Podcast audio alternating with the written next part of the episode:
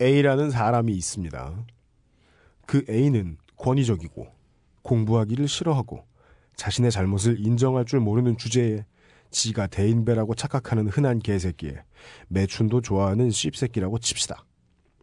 그리고 예를 들어 우리가 부당하게 퇴거 조치를 당하게 된 신도시 개발 예정지구의 원주민인데 이 소식을 듣고 정의감에 불타오른 A가 사람들을 몰고 우리에게 달려와서 선두에서 목숨을 걸고 용역 폭력 조직에 맞서 우리를 지켜줬다고 치죠. 그는 좋은 사람일까요? 나쁜 사람일까요? 이런 단어들이 생각납니다. 계약 관계. 공적인 일은 합리와 계산. 사적인 일은 도덕입니다.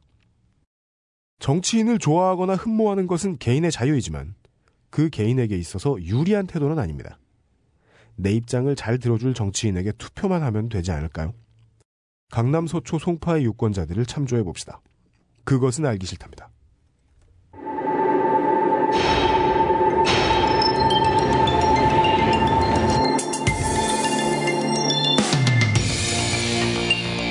국민이 일해서 돈 벌어오면 정치가가 경제를 일으켰다고 기록합니다. 국민이 세금 내서 도로와 철도와 광통신망을 만들면 정치가가 기간시설을 확충했다고 기록합니다. 국민이 성질내서 민주주의를 바로잡아 놓으면 정치가들이 분열로 그 불씨를 꺼트리면서 욕을 먹습니다. 잘한 건 자기들인데 칭찬 못 받는 게 억울해서라도 국민들은 이들을 마음껏 욕했어야 할 텐데 실제로는 어땠을지요? 히스테리 사건 파일 그것은 알기 싫다에서 알아보겠습니다. 히스테리 사건 파일. 그것은 알기 싫다. 그것은 알기 싫다. 심한 감기입니다. 양해를 부탁드립니다. 근데 말이 양해지. 아, 왜 자꾸 뭘 딴소리를 하고 싶어요? 아, 요 며칠 전에 그 정치부장님 어, 목소리 역겨워서 못 듣겠다는 리플을 읽고서 아 진짜, 그런 그런 리플 어디? 있었어요? 어디 팟캐스트에 있어요. 애플에 있어요. 아 그렇구나. 그래서 아 이게 순간 제가 위로가 된 게 아 역시 이게 남의 불행은 나한테 딱히 다가오지 않는구나. 그동안은 욕을 먹으면 거의 99가 나였잖아요. 아 정치부장님 욕 먹더라고. 아 그러게요. 이, 이 UM, UMC님이 욕 우산이시거든요. 우리- 우리를 욕으로부터 지켜줘요. 그래서 UMC님의 이렇게 슬하에서 이렇게 욕을 피해가면서 마음대로 얘기할 수 있었는데 이 욕존층 원소기호 욕 5. 욕존층 네. 이제 이제 할게요. 우리 나중에 환빠도 한번 다뤄보는 거 어때요? 환빠요? 예. 근데 그러니까 이게 뭐냐면 정말 재미있는 병신들의 이야기는 예.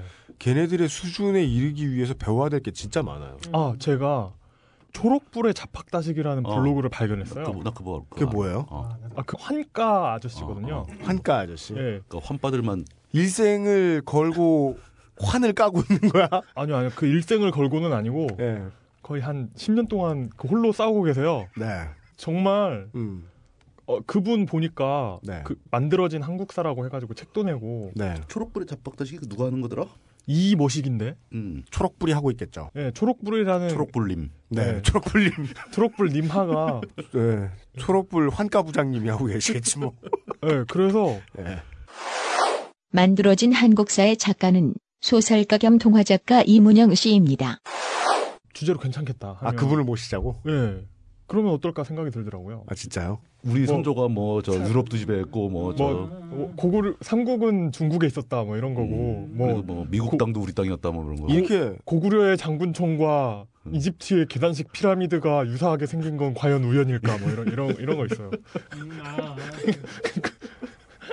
환단고기를 설명하자면 이런 식이면 좋을 거예요 아마. 갑자기 뭐 핵전쟁이 나서 음. 인류가 순간 절멸을 했다가 몇만 살아남았는데 어, 책이란 책이 다 없어졌는데 딱 뒤져보니까 드래곤볼만 남은 거야.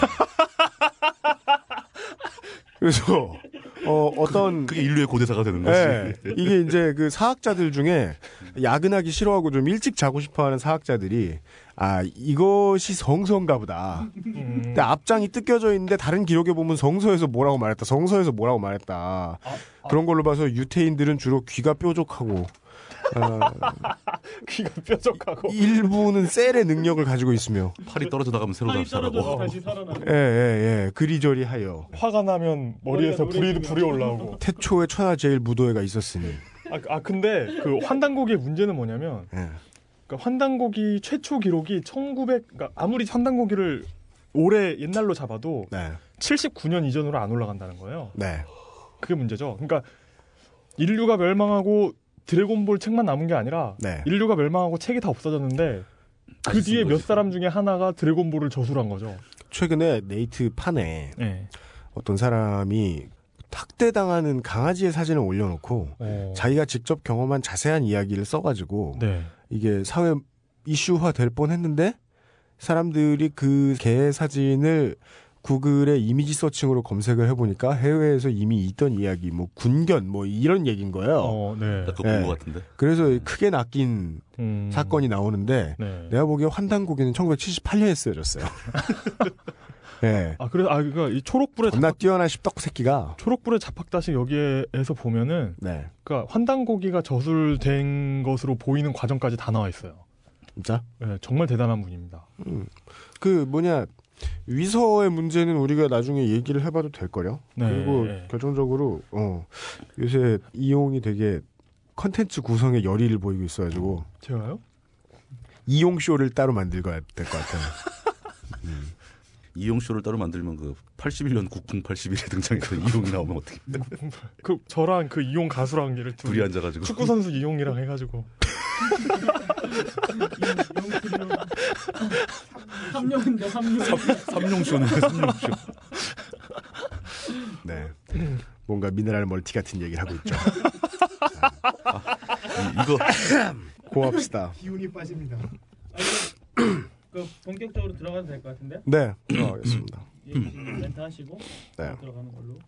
지난 며칠 사이에 제 능력의 한계를 절감했습니다. 어떤 분이 우리 방송이 아직 그 듣기에 좀 어설프다고. 음, 어, 동감합니다. 한 주에 한 번에 두세 시간씩 녹음한 거를 세 편을 편집한다는 건 사람이 할 짓이 아닙니다. 예. 예. 예, KGB 요원을 길러낼 때도 그렇게 하진 않았을 거예요. 어, 만약에 뭐 전산 전쟁이 일어나는 시대에 스파르타가 있었다고 해도 자기 아이를 그런 식으로 떠밀진 않았을 거예요. 예. 전산실에 떠밀어가지고 생후 4년 된 아이를 예. 어디 살아남나 보자. 이 정도로 하진 않았을 거예요. 음. 순간 공황장애 비슷한 것이 막 몰려오는 거예요.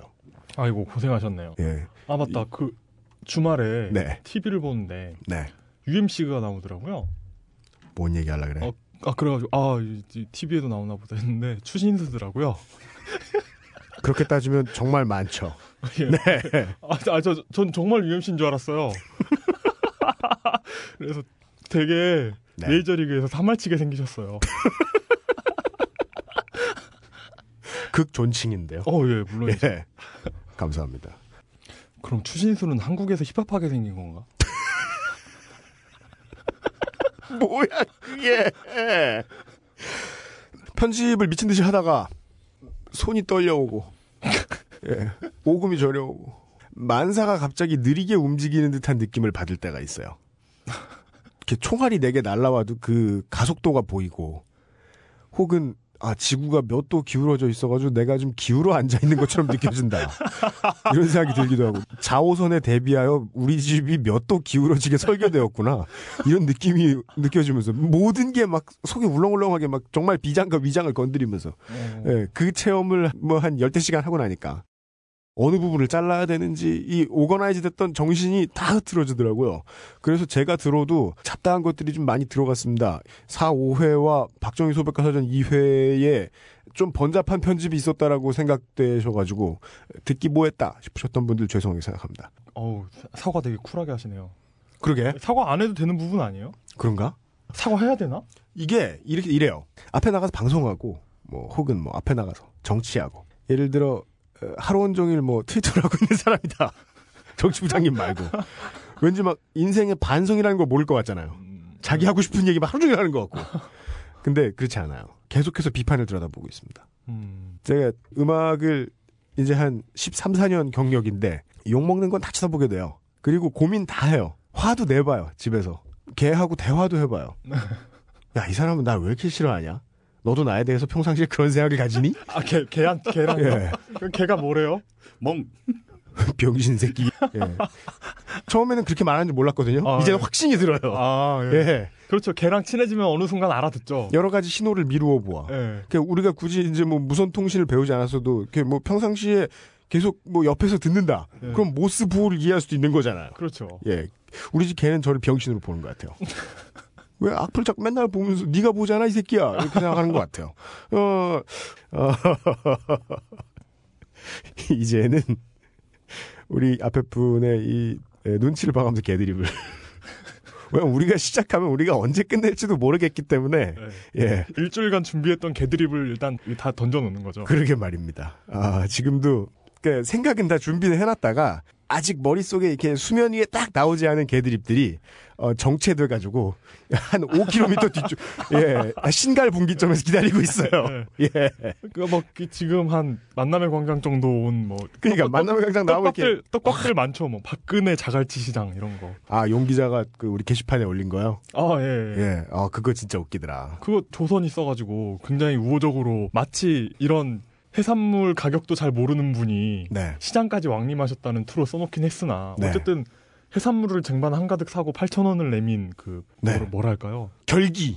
제가 보기엔 네. 그러니까 이분의 어떤 정치적인 어떤 그런거나 센스가 네, 주상전하 계시던 시절에 멈춰 있는 거예요. 어, 가카 the first, 가카 대왕, 가카 the great 있을 때 시각하 뭐. 그거라면 정말 generous한 거죠. 음, 왜냐하면 그 시대의 물가라고 예측을 하고 나가서 네. 만 원을 줬으면 음, 그건 팁 수준이 아니죠. 어. 그날 가게 접고 들어가셔야 되는 정도의 돈을 준 거 아니에요. 조선일보는 그런 생각을 한 거예요. 어. 예를 들어 이런 서사가 가능하잖아요. 호주머니 물가에 대한 이야기를 하면서 몇 년 전까지만 해도 있다가 요즘은 쏙 들어간 얘기 하나 있습니다. 만 원짜리 한 장을 들고 나가면 살 수 있는 것이 없다. 지금은 그런 얘기를 하면 그것이 곧 병신 인증이죠. 도들고와 병신아 이런 취급을 당하게 돼 있는데 네. 그뭘 기대했냐? 여기 뭐 여기가 여기가 뭐 어딘 줄 아는 거야? 너무 마이구미 사러 왔냐? 이런 요즘은 이렇게 되받아칠 수 있잖아요. 그렇죠. 몇년 전까지만 해도 만 원으로 시장을 볼 수 있어야 한다는 생각 을 가지고 있는 국민들을 위해서 순진한 국민들에 비해서 물가가 상승하는 수준이 너무 빠르다, 속도가 빠르다. 그렇죠. 라는 이야기를 하려고 했는데 그 순진한 국민이라는 주어에다가 네. 박근혜 후보를 집어넣고자 했던 거예요. 음. 제가 보기에는 그런 생각이 아닌 이상 데스크에서 이 기사를 내보내라고 허락해 줬을 리가 없다. 그렇게요. 그 라는 생각은 듭니다. 꽃게가 아니라 꽃게랑을 사야 하는. 아, 네. 그, 뭐죠? 그, 뭐더라? 박근혜 얘기하다 까먹었는데. 정치부장님 소개를 까먹었죠. 아 죄송합니다. 이거 기다리다가 잠들 뻔했어. 아 갑자기 박근혜 아, 이거- 아 이거 말고도 준비한 게 많아요. 뭐. 아, 아, 이거 주, 아, 제가 준비한 게 아니라 세상이 나한테 주는 거야. 최홍만 얘기도 있고 과연 최홍만과 김, 김남훈이 싸우면 누가 이길까 이런 것도 막 되게 궁금하거든요. 요새 진짜 예. 정말 요 몇 주 사이에 이 방송을 시작하면서 되게 바보가 된 게뭐 예. 웃긴 게 있잖아요? 그럼 혼자 베란다에 서가지고 웃고 있죠? 스스로에게 얘기하면서. 방송 때 어떻게 족같이 각색해야 할까? 이런 생각을 하면서, 어, 이렇게 살면 안 돼요. 예, 하여튼 인생이 환타지가 돼요. 예, 하여튼 물뚱님을 일단 드디어 소개하시죠. 네. 예, 아, 그, 이, 트윗 몬스터. 나 유튜브를 많이 안 되니까 자꾸. 예. 트, 아, 트윈몬? 오늘 녹음하러 나오다가 예. 그 광역버스를 타고 나오거든요. 예. 딱 타고 광역버스가 보통 요즘 와이파이가 다 지원이 되는데 네. 없더라고요 그게. 네. 어, 예. 그래서 이제 3G를 켜놓고 아이패드로 네. 아이 광역버스는 왜 와이파이가 안 되냐라고 트윗을 하나 썼어요. 그랬더니 바로 mention이 막 들어오는데 예. 집에서 PC만 가지고 한다면서 왜 버스에서 와이파이를 찾고 있냐 거짓말한 거 아니냐 해명하라 뭐 이런 멘션이 막 들어오는 거예요. 예. 네. 이게 다 이제 저 UMC님 덕분입니다. 네. 여기서 우린 배울 수 있습니다. 미디어를 접하는 사람들이 가장 갈구하는 것이 어떠한 캐릭터의 일관성이죠. 근데 이게, 예, 아니에요. 정치 부장님은 기회만 주어지면 공기가 3G를 허용한다면 어디에서든. 틈만 나면. 네. 해외에 가면 로밍하는 이유는 트윗하려고. 어쩌면 삶을 사는 건 트윗할 거리를 만들려고. 북한에다 풍선 날리면서. 풍선이라도 날리면서. 그 안에 140자 문장 써가지고. 예. 이렇게 바, 바다에다 물병이라도 던지면서 트윗 가지고 너무 많이 놀리면 또 이제 아, 우리가 방송을 할 때마다 예. 청취자의 층들을 한 층씩 까먹고 있죠 계속 아 예. 예 교회 놀리면 이제 교회 다니시는 분들 떨어져 나가 아저 저는 그 종교를 뭐라고 한 건 아니고 예. 그 양승은 아나운서를 뭐라고 한 겁니다. 네. 뭐 놀리면 뭐 가지고 뭐라고 하시고. 어, 이게 왜 그러냐면 이건 청취자들의 잘못도 아니고 저희들의 잘못도 아닙니다. 잘못을 정말 많이 하고 사는 사람들의 가장 불행한 점은 할 수 있는 농담이 존나 없습니다. 음. 자기가 하는 잘못만큼 자기가 하고 놀 수 있는 농담이 없습니다. 그러다 보니까 엄숙주의에 빠지게 돼 있단 말이죠. 그래서 잘못을 너무 많이 하는 사회에 살고 있다 보면 우리가 할 수 있는 농담이 없어요. 그래서 우리를 위해서 토요일, 일요일에 아무도 해치지 않는 연예인들끼리만 서로 해치는 예능이 있는 거예요. 근데 그 상황에서 잃어버릴 게 없다 이러고 생각하고 방송하는 우리 같은 사람들이 우리 즐거운 얘기를 막 하면 사람들은 상처 입게 돼 있죠. 음. 예.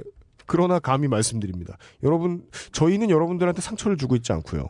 여러분들이 받는 상처도 실제가 아닙니다. 여러분들의 도덕성이나 여러분들의 믿음에 결코 저희들은 흠결을 내고 있지 않습니다. 멀리서 재밌다고 내민 주먹에 맞지 마시기 바랍니다. 1부를 시작을 해야겠습니다. 지난 시간에 했던 이야기를 음악 나오고 다시 정리를 해보죠.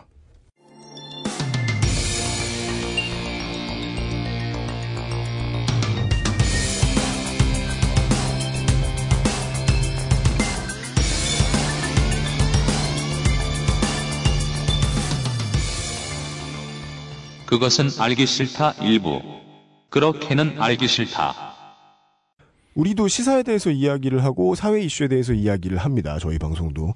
어, 그렇지만 피할 수 없는 여기서 피할 수 없는 건 정말 피할 수 없는 거예요. 터미네이터의 T800이 말하는 피할 수 없는 거예요. 음. 존나 피할 수 없죠. 예. 예. 운명이 정해져 있어요, 저희들은. 개드립을 치게 돼 있어요. 네. 예, 그건 스카이넷의 공작이에요. 근데, 아, 개드립이 들어갑니다. 그래서 이게 마음에 안 든다. 하시는 분들은 현행 시사 이슈를 위해서는 정말 오래된 에, 관록의 시사평론가인 김종배 선생이 진행하시는 어, 이털남을 들으시면 되겠습니다. 음, 이, 예. 에, 오마이뉴스에 이슈 털어주는 남자가 있고요. 거의 어. 매일 업데이트됩니다. 매우 훌륭한 컨텐츠죠. 그리고 아침에 출근할 때 방송 못 들으시는 분들을 위해서 소석 교수님의 방송도 MBC에서 맨날 업데이트 해줍니다. 팟캐스트예요. 그래서 안드로이드에서도 얼마든지 구해서 들으실 수 있습니다. 현행 시사 이슈에 대해서는 그렇고요. 그 다음에 우리 이제 물뚝신호 정치부장님이 진행해 주시는 것 같은 과거사 이야기, 현대사 이야기, 우리 정원현 선생님과 어, 김정은 교수님이 하시는 것 같은 방송들 이런 것들을 들으시는데 드립이 마음에 안 든다. 그러면은 어, 이 박사 이 작가의 EJ라는 방송이 있습니다. 음, 아, 아, 이 방송을 들으시면 되겠습니다. 저희보다 훨씬 오래 하셨고 저희보다 훨씬 많은 데이터가 쌓여 있습니다. 그리고 그것보다 훨씬 오래 한 만약에 저희가 통합진보당 보고 뭐라고 하는 게 마음에 안 든다. 어, 라고 생각하시는 분들은 주권 방송이었나요? 예, 라디오 반민특위를 들으시면 되겠습니다. 남자들만 떠드는 게 싫으셔도 그 방송을 추천해 드립니다. 그 외에도 매우 많습니다. 이게 여러분들의 열화와 같은 악플들을 모집해본 결과 다른 선택이 있다는 걸 모르는 분들은 혹시 없으실까 싶어가지고 말씀을 드렸고요. 그 외에는 뭐 10월 31일 날 3회가 업데이트 된 다음에 한 십며칠이 걸렸죠? 그 사이에 이런 말씀들을 많이 해주시죠. 에, 빨리 올려주세요 개새끼야. 현기증 날 것 같단 말이에요 개새끼야. 예. 청취자 여러분들 한 분한 분의 이러한 욕설이 에, 저희들에게 쌓이고 쌓여서 큰 힘이 됩니다. 예. 어, 매우 감사드립니다. 예. 여러분들의 욕짓거리를 보고 힘을 얻어서 예. 예, 공황장애는 극복하고 3회를 한꺼번에 업데이트 성공하고 그리고 막바로 6회 방송을 하러 저희들은 지금 벙커원에 모여 있습니다. 그 욕 보면서 네, 아 UMC 형 힘들겠다 짜증나겠다. 아니죠. 난 정말 다행이군 이러 이러는데. 네, 이게 그 조중동이 가장 영악했던 부분 중에 하나였죠. 참여정부 때 음. 코드라는 단어를 음. 어, 사람들이 불쾌해 보이는 타이밍에 적재적소에 찔러넣었죠. 그렇죠. 하지만요, 코드 맞추지 못하면 사람들은 대화할 수 없습니다. 음. 예. 네. 그래서 저희들의 방송에 코드가 안 맞으시는 분들을 위해서 다른 방송들도 지금 소개를 해드린 거거든요. 길고 긴 드립텀을 이겨내고 이제 드디어 발언권을 가지게 되신 물뚝심송 정치부장님을 소개해드리겠습니다. 예, 반갑습니다. 물뚝심송입니다. 네. 어, 바로 지금 어, 발언권을 회수하고 광고 들어가겠습니다. 뭐야 도대체? 생각해보니까 아직 아니, 순서가 남았잖아. 아니, 광고 갑시다. 아, 예, 아유, 예. 그 불뚱이 이제 겨우 말씀하시는데. 예. 어쨌든, 일단 중요한 게, 무규칙 이종 매거진 더 딴지가 드디어 창간호가 곧 나옵니다. 네. 다음 주 화요일에 네. 거의 나올 거지만 확정해서 말하지는 말라고 편집장님이 그러셨습니다. 예. 그거 한번 걸어보죠. 이 방송이 올라가는 게 빠를까, 덧단지 나오는 게 빠를까. 어... 거의 비슷할 것 같은데. 너무 위험한 도박은 하지 않지만 저 같은 경우에는 이번 거는 한 만 원 빵 하시죠. 만 원 빵이. 이건 자신 있어요. 어, 자신 있다는 것은 네. 이 덧단지가 늦습니다. 덧단지가 뒤에 나온다. 네. 이거 돈이 걸렸기 때문에 평소보다 더 빨리 편집을 하실 거란 말씀인가요? 아, 이건 게임이 안 되네. 어, 승부 조작 가능합니다. 어, 승부 이거. 조작이 아, 안 돼, 안 돼, 안 돼. 괜히 뭐 이거 방송 내일 업데이트 할 수 있잖아요. 네. 네. 어른들은 모르시는 또 다른 시사 용어 하나를 던져드리겠습니다. 검색을 통해 배워보시기 바랍니다. 주작. 주작. 예. 아, 함부로 주작질이 가능하죠. 음. 안 됩니다. 아, 그래요. 제가 참여할 수는 없는 도박이군요. 근데 제가 화요일에 정상적으로 제가 업데이트를 하고 나면 저는 정말 자신 있습니다. 아, 참. 예. 지금 그게 중요한 게 아닙니다. 또 뭐? 그 덧단지에 윤태호 작가 컨텐츠도 들어가고, 네, 그렇죠. 그리고 유력한 대권 주자, 네. 안 모모 씨. 오. 그분 인터뷰가 들어갑니다. 안상수? 아이, 그, 아이, 여러분, 이것이 개드립입니다. 개드립. 아, 이건 안 웃길 것 같아. 안, 안철수, 안철수. 안상수. 형, 형제인가? 이름, 이름이, 아, 이름이 그, 비슷하네요. 숨 겨진 형제. 원래 듀엣 수와 철이었나 봐요. 아, 예. 그렇군요. 그래요. 어, 안모 씨. 네. 예. 아. 안모 씨. 네. 분명히 저 안철수가 아닌 다른 뭐 가짜 인터뷰라고 생각할 사람이 있어요. 진짜 안철수 맞습니다. 그. 최초의 단독 인터뷰죠. 예. 네. 동명이인 아닙니다. 네. 2012년 하반기에 대한민국에서 본명으로 가장 자주 호명된 그 남자. 왜? 그 외에는 싸이 씨가 있으니까. 에, 무소속 안철수 대선 후보의 인터뷰가 실립니다. 존내 exclusive 단독입니다. 국내 모든 매체 중에 처음으로 실리는 아 진짜요? 이 대선 후보로서의 안철수는 아, 야 그렇겠네요. 그동안 너무 늦게 선거 활동을 시작을 하셨으니까. 인터뷰할 아. 틈이 없었던 거죠. 음. 어, 이거 뭐 선거법하고는 문제 없는 건가요? 인터뷰는 상관없죠. 예. 어 그럼요. 인터뷰 많이들 하잖아요. 아, 그렇구나. 네. 하지만 출간이 미루어지는 사이 안철수 후보는 경향신문, 한겨레, 한국일보 등과 각각 단독 인터뷰를 진행하였습니다. 그래도 더 딴지도 많이 사주세요. 아, 지금 당장 어, 결제 요금을 준비해 두시고 예, 언제든 지를 수 있도록 준비 바랍니다. 예. 그 외에 뭐 광고 하나 더 있죠. 네. 네. 이 앞에 계시는 딴지일보를 대표하는 시사평론가 물뚝심송님의 정치가 밥 먹여준다. 음, 뭐 두 명 있나 봐 시사평론가가. 네. 아, 예. 아, 그, 그, 사세요. 네. 좋, 좋습니다. 네. 예. 예. 최근에 극미하게 남았던 예. 아, 아이, 극리하지 않아요. 많이 뜨셨어요. 예. 아, 느끼 보컬 시사평론가. 예. 물뚝심송 딴지 정치부장의 예, 책 정치가 밥 먹여준다. 미중년. 예, 팔지 않는 동네 서점에도 주문해 달라고 하면 이틀 내로 들어온답니다. 여러분 동네 서점에서 예, 미중년의 책을 구하는 건 쉬운 일이 아니에요. 무슨 소리야 이게? 앞에 지금 실물을 보면서 저희가 할 수 있는 말은 아닌 것 같습니다. 예, 그, 그니까 서, 네. 예, 예전에 서점에 보면 이렇게 베스트셀러 이렇게 디스플레이 해놓잖아요. 네. 거기에 있다가 없어졌더라고요. 음. 좀 많이 팔렸나요? 아, 네. 넘어가겠습니다. 네. 어, 아 나는 씨발을 하기 전에 나오는 어휘죠 보통. 예. 음, 여러분께 좀 예, 부탁드립니다. 네. 음, 딴지가 정치부장님한테 해준 게 없어요. 그렇죠. 고맙습니다. 제 책 광고도 해주시고 예 예 예. 그렇게 앞에 놀려먹더니 이제 하나 도움이 되네요. 예. 네. 어, 진심입니다. 저희들은 놀려먹기 위해 도움을 드립니다. 예. 제갈이군요. 예. 왜냐면 그 여러 가지 뭐 비시카드 광고죠. 뭐 예를 들면 무엇을 뭐 선물해 주는데 돈이 얼마. 그리고 어떤 것을 광고해 주는데 돈이 얼마. 음. 하지만 그를 놀려 먹는데 드는 돈 가치를 따질 수 없죠. priceless. 어, 아, 예. 지난 시간까지 대선의 역사가 내가 한국 사람이 아니라고 생각하면요. 실로 충격적입니다. 이렇게까지 정리해서 한눈에 보고 있지 않으면 어떤 식이냐면 우리나라의 지난 어, 50년간의 55년입니까? 60년입니까? 그러니까네 예. 대한민국의 정치사. 대한민국은 국민이 주권을 가지고 있는 민주주의 나라인데 대선에서 대통령 뽑는 역사가 사인도 안 밝혀지고 후보가 죽기도 하고 국민이 투표를 못하게 한 게 태반이고 투표를 한 다음에 투표의 결과를 자기들 마음대로 뒤집어 버리는 게 심지어는 최근까지도 있고 이렇다는 걸 한눈에 보기 전까지는 우리는 뭐 해외의 뭔가 바보 같은 케이스들 있죠. 예를 들어 어, 나미비아. 일본이 수출한 일본의 대표적인 수출품 중에 하나가 대통령이죠. 아, 아, 후지모리. 네, 대한민국에 하나 있고, 짱 얘기하는 거죠, 지금. 짱. 예, 아, 알베르토 후지모리. 예, 후지모리.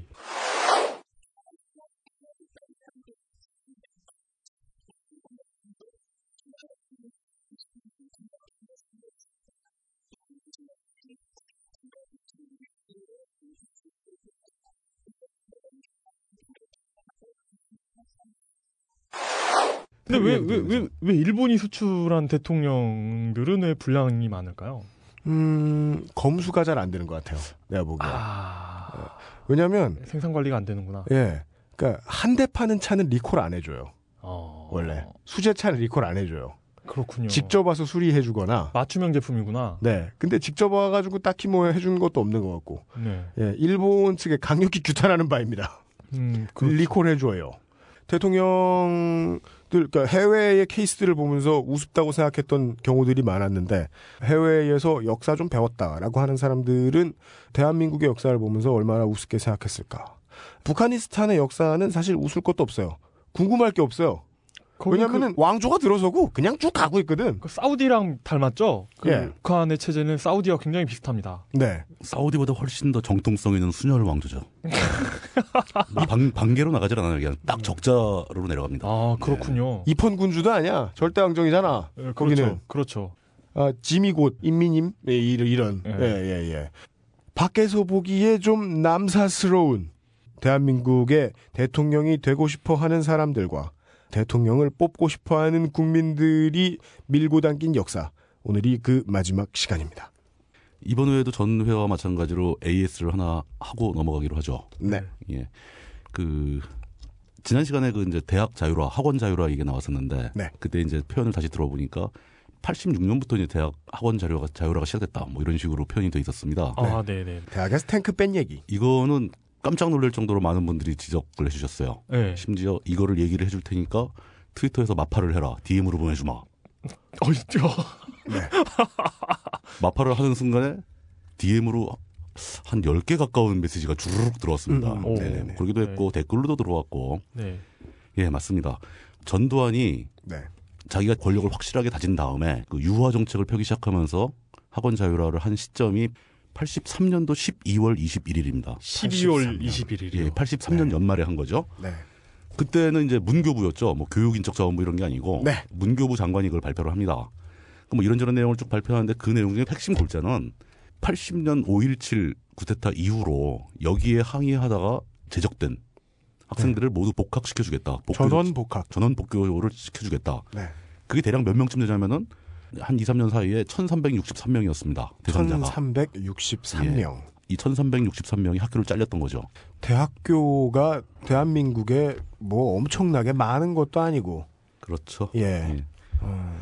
그리고 그때 이제 83년 겨울에 발표한 조치, 그때 이제 대학교 내에 주둔하고 있던 병력을 다 철수를 시킵니다. 네. 예. 여, 여기서 말하는 병력이란 진짜 병력이죠. 진짜 병력이죠. 뭐그 네. 경찰하고 군인이 섞여 있는데 네. 뭐 지휘권이 경찰에 있건 군에 있건 뭐 case by case지만 네. 실제 장갑차 탱크 이런 거 있었다가 네. 다 철수를 하는 겁니다. 네. 네. 앞으로는 대학생을 가급적 구속하지 않고 가급적 선도 위주의 행정을 펴나가겠다. 뭐 이런 식의 발표를 합니다. 가급적 구속하지 않고. 그러니까 어쨌든 간에 제가 그러니까 지난번 시간에 얘기했던 제가 85년도 겨울에 그 원사서로 갔다가 본 괴물체의 정체는 네. 네. 그 딴지일보 댓글에 누가 딱 정확하게 추정을 하셨더라고요. 그 경찰의 페퍼포구 차였을 겁니다. 에? 검은색으로 이렇게 크게 장갑차처럼 생긴 차가 있어요. 네. 그게 뭐냐면 이제 최루탄 쏘는 장- 차인데 네. 그때용으로 뭐 지랄탄 뭐 이러면서 뭐 다연발 최루탄이 나오고 아, 막 예. 그런 차가 있습니다. 네. 네. 그게 흡사 이제 그렇게 생겨서 제 기억에 그게 그렇게 남아 있었던 것 같아요. 네. 85년에는 일단 대학 내에는 병력이 없었습니다. 예. 음. 경찰이 시위 진압을 하기 위해서 와 있을 수는 있었겠죠. 요즘도 종종 보이죠. 어, 예, 저희들 가끔- 대학 다닐 때는 후추통이라고 불렀는데 그걸. 맞습니다. 예. 그게 영어로 pepper fog라고 그러죠. 네. 후추 안개. 아 페퍼포. 예. 학원 자율화 조치가 83년 연말에 내려지니까 네. 84년부터 학생들이 움직이기 시작했어요. 아 네. 그래서 처음 학생들이 시도한 일이 뭐냐면은 학도 호국단이라는 걸 무시해 버렸습니다. 네. 그때까지는 총학생회가 없었고요. 음. 학도 호국단이라고 해서 대학생들이 군대 체제를 갖게 돼 있었어요. 네. 그 정기적으로 총 들고 교육받고 막 그랬었습니다. 대학교에서. 그럼 학생들이 자율적으로 이룬 게 아니고 그거는 그냥 강제로 한 거죠. 교련 활동이네요. 그렇죠. 교련 교육이 굉장히 네. 강했죠 그때. 네. 약간 고등학교 학생회 같은 느낌. 그렇죠. 예, 그런 형태죠. 그 고등학교 다 학도 호국단이었어요. 아. 예. 그 84년도에 처음으로 예. 그 법적으로는 학도 호국단을 운영하게 돼 있고 네. 체제가 다 그대로 있었고 개정된 건 하나도 없는데 네. 학생들이 그냥 그 학도 호국단을 무시해 버립니다. 교육도 안 받겠다 막 이러고 음, 네. 음. 그래서 자율적으로 학생회를 조직을 합니다. 네. 그래서 84년도에 처음으로 총학생회가 생겨요. 유신 이후 최초로. 그 이- 여기서 궁금한 건 예. 그 80년 5월 15일 예, 예, 예. 거기에서도 학생회. 회장도 있고 그러지 않았나요? 그게 항상 총학생회가 네. 유신 때도 그래서 한번 왕창 또 없앴다가 어. 학생들이 또 자율적으로 또 만들었다가 아. 그러니까 대부분 불법 조직이었던 거예요. 그러니까- 학교의 인정도 아. 못 받고 정부의 인정도 못 받는 조직인 거죠. 음. 그렇군요. 그 84년도 그때까지 약간- 80년부터 약간- 84년까지는 약간- 그나마도 없었어요. 약간 임시 정부 느낌. 그렇죠. 어, 예, 예. 음. 그러다가 이제 84년 처음으로 또 다시 생긴 겁니다. 네. 네. 그때 이제 연대 같은 경우는 송영길이 최초 초대 학생회장으로 되죠. 그리고 고대는 그 김영춘. 김영춘. 전에 그 딴지일보에서 같이 인터뷰했을 때 아 예. 그때 이제 84년 얘기가 나왔었습니다. 총학생회 만들던 얘기가. 네, 네. 네. 아우 그때 인터뷰 같이 갔었잖아요. 그렇죠. 예, 예, 예. 그 요즘 세대로서는 상상할 수 없는 그런 거 뭐, 있죠. 뭐 전혀 이해가 안 가는 얘기인 네. 거죠. 이번엔 내가 감옥 갈 테니까 다음엔 네가 가. 뭐 이런 얘기 하고 있고. 어, 순번정에서 감옥 가기 뭐 이런 거. 예. 아 정말 어우 그러니까 우리 세대가 상상하기 힘든 어떤 비장함이 있는. 비장함이 있었죠. 예. 예. 네. 그 상황에서 학생들한테 피부로 와닿았던 것은 네. 경찰이나 군이 다 철수한 다음에 과연 학교를 학생들한테 맡겨놨던가 우스갯소리로 서울대학교 잔디밭 위에는 학생 숫자보다 프락치가 많다 뭐 이런 얘기도 있었어요. 음. 그러니까 겉으로 안 보이게 어, 사법 경찰이나 예. 아니면 경찰의 일을 도와주고 있는 학생들이 더 많았다는 얘기죠. 음. 그러니까 그걸 이제 그때는 총칭해서 프락치라고 불렀습니다. 프락치라는 말은 그게 좋은 말은 아니죠. 네. 음, 예. 뭐 간첩이라고 해야 할지 스파이라고 해야 할지 뭐 이런 이런 뜻이죠. 네. 네. 우스운 건 이제 그 사람들이 어떻게 입고 가면 내가 대학생인 줄 알 거야 이러면서 사복을 입고 가는 겁니다. 그런데 이 대학생들 입장에서는 네. 어, 말인 사이에 인페스트 테란을 섞어놓는다고 구분을 못할 수는 없어요. 민간인처럼 옷 입고 휴가 가는 군인 같은 거죠. 예, 군인이 상의에다가 등에 몇 줄 접어서 다림질을 했는지를 민간인들이 알게 뭡니까? 다 똑같은 군인이죠.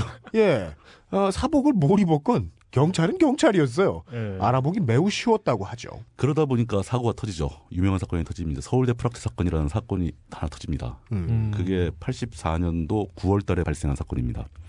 하도 그냥 그 프락치들이 들어와가지고 막 학생의 사무실 들어와가지고 막 서류도 훔쳐가고 막 학생들 뭐 다 어디를 모이나 뭐 이런 거다 동태 파악도 다 하고 막 그렇게 당하는 거예요 학생들에게서 네. 학생들이 극도로 날카로워진 상태였겠죠. 음. 예. 그 상황에서 프락치로 추정되는 네 명이 학생들한테 붙잡힌 겁니다.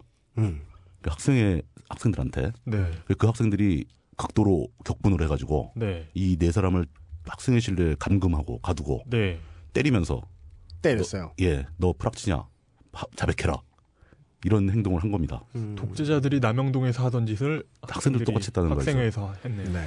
물론 이 행동이 옳은 행동은 아니죠. 네. 근데 이 학생들 입장에서 정부 발표로는 학원 네. 자율화 조치에 의해서 학내 사찰을 중단하겠다라고 얘기를 했었거든요. 네. 정부가 자기가 한 말을 어기고 음. 학원 사찰을 계속 하고 있던 거죠. 네. 근데 그 사찰하던 그 사람들 사법 경찰이라고 간주했을 때 네. 사실은 사법 경찰이 아니고 사법 경찰한테 매수당하거나 협박당하거나 학생들일 가능성도 있어요. 또 아니면 타 학교 학생일 수도 있고 뭐 네. 대학생이 아닐 수도 있고 자진해서 했거나. 예, 예. 그런 사람들을 잡았다. 네. 학생들이 어떻게 했어야 될까요? 선택 여지가 없는 겁니다. 음. 이 사람들 데려다가 경찰에 가서 신고할까요? 경찰이 보낸 사람인데, 어, 그러네요. 예.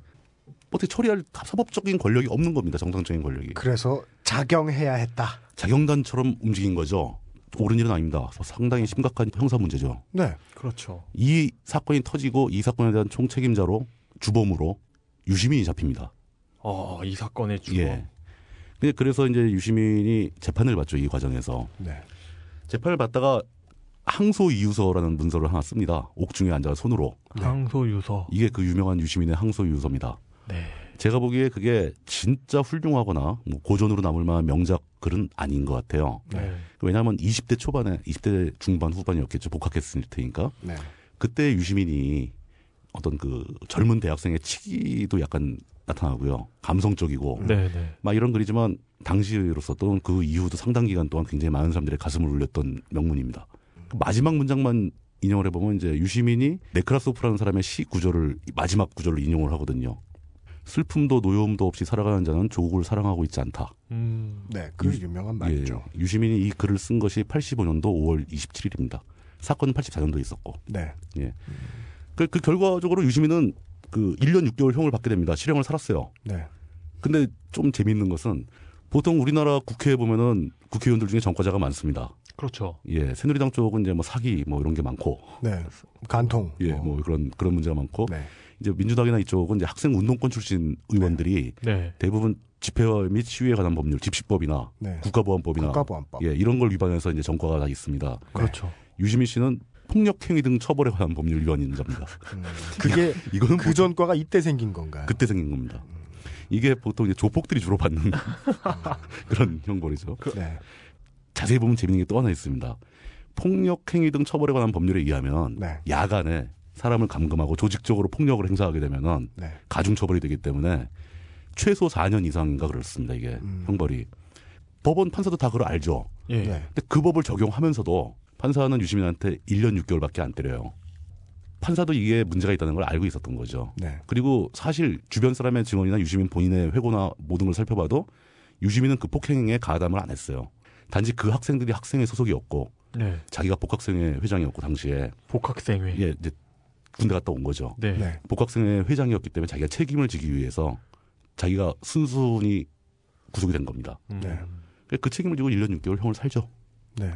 최대한 가치 중립적으로 보려고 봐도 대한민국에서 자연인 유시민의 삶은 참여정부가 있기 전까지는 국가가 만만해하는 샌드백이었다가 참여정부가 들어오고 나서는 국민이 만만해하는 샌드백이 되죠. 어, 저런 분이 왜 그런 삶을 살았는지 저는 어, 100분 이해할 수 있습니다. 아, 이- 이해가 되세요? 예, 저런 사람은 그렇게 살 수밖에 없어요. 왜 왜요? 우리 방송이 늘 강조하는 바죠. 진실을 추구하면 네. 어, 사람들이 때립니다. 사람을 추구하면 표가 되어 돌아오죠. 예. 그렇게 이제 83년도 12월 달에 시작된 학원 자율화 조치로 인해서 84년, 85년 거치면서 학생들의 간헐적인 시위가 계속 지속되고요. 네. 그러다 이제 최종적으로 84년 11월 달에 85년 2월 달에 총선이 있었지 않습니까? 네, 총선 그렇죠. 직전입니다. 예. 84년 11월 달에는 고대 연대 성대 학생들 264명 정도가 당시 여당이었던 민정당 당사를 점거합니다. 아. 이게 유명한 민정당 당사 점거 사건인데요. 이게 사실은 그 212 총선의 기폭제 역할을 했다라는 주장도 충분히 타당한 얘기죠. 네. 네. 학생들의 노력이 많이 빛을 본 거죠. 네. 사실은. 예. 이제 AS를 마치고 이제 86년으로 넘어가겠습니다. 이런 고정관념에 쌓인 이미지가 있습니다. 이 대학생들. 어, 옛날 대학생들은 대학교에 들어갔다가 아무것도 모르고 끌려가서 싸우는 것만 하다 나왔다. 일부 옳은 말씀입니다. 하지만 제가 지난주에도 말씀드렸는데 불충분했던 것 같아서 지식이 모이는 곳에 꼭 저항이 있습니다. 음, 반드시요. 왜일까요? 지식은 진리를 가르치거든요. 요즘 많이 유행하고 돌아다니는 그림이죠. 모두가 똑같은 이인데 그 중에 탐욕스러운 이가 하나 나타나서 내가 음. 루트 4다. 네. 나는 황제다라고 떠듭니다. 아. 그래서 똑같은 이들이 루트 4를 받들어요. 그리고 어떤 학자가 나와서 저것도 이야 라고 말하지만 네. 옆에 있는 경찰 이들이 끌고 가요. 모두가 루트 4고 모두가 이지만 네. 하나만 루트 사가 돼가지고 황제 노릇하죠. 정보는 권력욕에 반대될 수밖에 없습니다. 더 많은 정보는. 그래서 더 많은 정보가 있던 곳들, 50년대, 60년대는 고등학교와 대학교가 정치에 반대하고 횃불 들고 쇠파이프 드는 곳이었습니다. 그래서 이제 정치인은 본능적으로 겁을 집어먹고서 네. 대학교를 조금씩 무력화시켜 나갑니다. 그렇죠. 정보가 모이는 곳을 조금씩 무력화시켜 나갑니다. 그래서 지금 성공했잖아요. 네. 그래서 지금은 논스톱만 보고 어, 여전히 대학에 들어와도 맞춤법도 모르고 이런 대학생들이 양산되어 있잖아요. 토익 시험 점수가 좋아도 대학생들이 무식해진 만큼 진짜 필요한 정보는 다 인터넷에 모여 있죠. 어허. 그래서 이 아무것도 안 하는 현자분들이 권기해 주셔야 되는 거예요. 예. 노장 사상에 너무 오래 쩔어 있으면 안 돼요. 그 무력화되는 과정이 뭐 물론 이제 권력의 의지도 있었겠지만 제가 보기에는 그 지난번에도 비슷한 얘기 나왔었죠. 일자리 문제로 연결되는 거죠. 음. 대학생들에게 여유를 뺏어버리니까 양순해지는 겁니다. 네. 음, 그럼요. 예. 그렇죠. 그 대학 학생 운동을 무력화시키는 방법은 취업을 어렵게 하는 거였죠. 그렇죠. 86년 예. 이제 아르헨티나가 월드컵에 우승했죠. 86년에는 세계적으로 큰 일이 하나 있었습니다. 뭐죠? 제가 대학에 입학했죠. 예. 여러분 걱정 마세요. 편집당할 것 같네요. 네. 예. 신의 손이죠. 신의 어 신의 손 사건도 하지 마. 신의 손 사건도 그때 예, 예. 하지 마. 제가 미리 잘라서 드릴까요? 그러니까요. 이러고 넘어가면 또 FC 서울의 또이 관양동 신씨의 시조이신 신의 손 골키퍼 이런 얘기 나온다고 또. 안 돼, 안 돼, 안 돼. 자, 이제 그러면 이제 본격적으로 86년도부터 얘기를 시작하겠습니다. 86년도에 처음으로 떠오르는 것은 사람들이 많이 죽었습니다. 특히 대학생들이 제일 많이 죽었죠. 예. 학교에서도 죽고 군대 가서도 죽고. 그 그게 어떤 뭐 차 타고 가다 교통사고 나서 죽은 게 아니라 네. 스스로 목숨을 끊은 경우가 되게 많습니다. 정권에 항의하는 차원에서 분신 자살도 하고 높은 곳에서 뛰어내리기도 합니다. 네. 뭐 학생회관 꼭대기에서 투신을 한다거나 한강에 투신 자살하는 경우도 있습니다. 네. 그리고 군대에 끌려가서 의문사를 당하기도 하죠. 의문사는 폭행에 의한 사망일 수도 있지만 네. 밝혀지지 않았기 알려지지 때문에 않으니까. 그러니까 의문사인 거죠. 네. 예. 그리고 경찰에 잡혀가서 고문당하다 죽기도 하고 네. 그 다음에 뭐 시위를 하던 도중에 경찰이 발사한 최루탄에 맞아서 죽기도 하고 네. 이런 죽음들이 계속 이어집니다. 그 학생들이 그렇게 저항을 하는 사이에 뜻이 있는 교수들은 역시 또 같이 저항을 하게 되죠. 교수들은 교수들의 시국 선언이 거의 계속 이어집니다. 네. 네. 뭐 학교별로 또는 무슨 단체별로 여러 가지 형태로 이제 나타나게 되죠. 86년 한 해 동안 네. 경찰에 의해서 구속된 사람이 네. 아까 제적된 사람 뭐 천몇 명 구제해주고 뭐 그랬었잖아요. 네. 86년 한 해 동안 구속된 사람이 대학생 제하 다 합쳐가지고 3,400명이 넘어갔습니다. 음. 이게 정상적인 나라에서 이게 이 사람들이 단체로 폭행을 한 것도 아니고 단체로 무슨 뭐 사기를 친 것도 아니고 네. 단지 정권에 반하는 시위를 했다, 집회를 했다, 또는 단체를 조직했다 이런 이유로 3,400명이 한 해에 잡혀간다는 건 하루에 10명 넘게 잡혔다는 얘기 아닙니까? 다른 건 몰라도 한 가지 법을 어긴 것으로 인해서 잡혀 들어오는 사람들이 이렇게 많으면 다른 경찰 업무가 마비됐을 가능성이 있습니다. 네. 거의 군대체는 마비 상태였어요. 예. 모든 경찰 병력이 네. 다 여기에만 집중됩니다. 네. 네. 심지어 뭐 급하면 저 경찰서에 구치소 있지 않습니까? 네. 구치소 시설이 모자라요. 잡아 넣지를 못해. 정부의 행정 운용에 문제가 생기죠, 그럼 이거는. 문제가 네. 되죠. 그것만으로도 정부가 잘못을 했다는 거죠. 이런 게 그 살인의 추억에 나오는 나오죠. 예, 예. 그런 거. 거의 뭐, 그, 그러니까 그뭐 시- 시대가 몇 년 늦긴 하지만 아 그때 마찬가지입니다. 예. 같은 때입니다. 예. 살인의 추억의 배경이 딱 이때입니다. 음.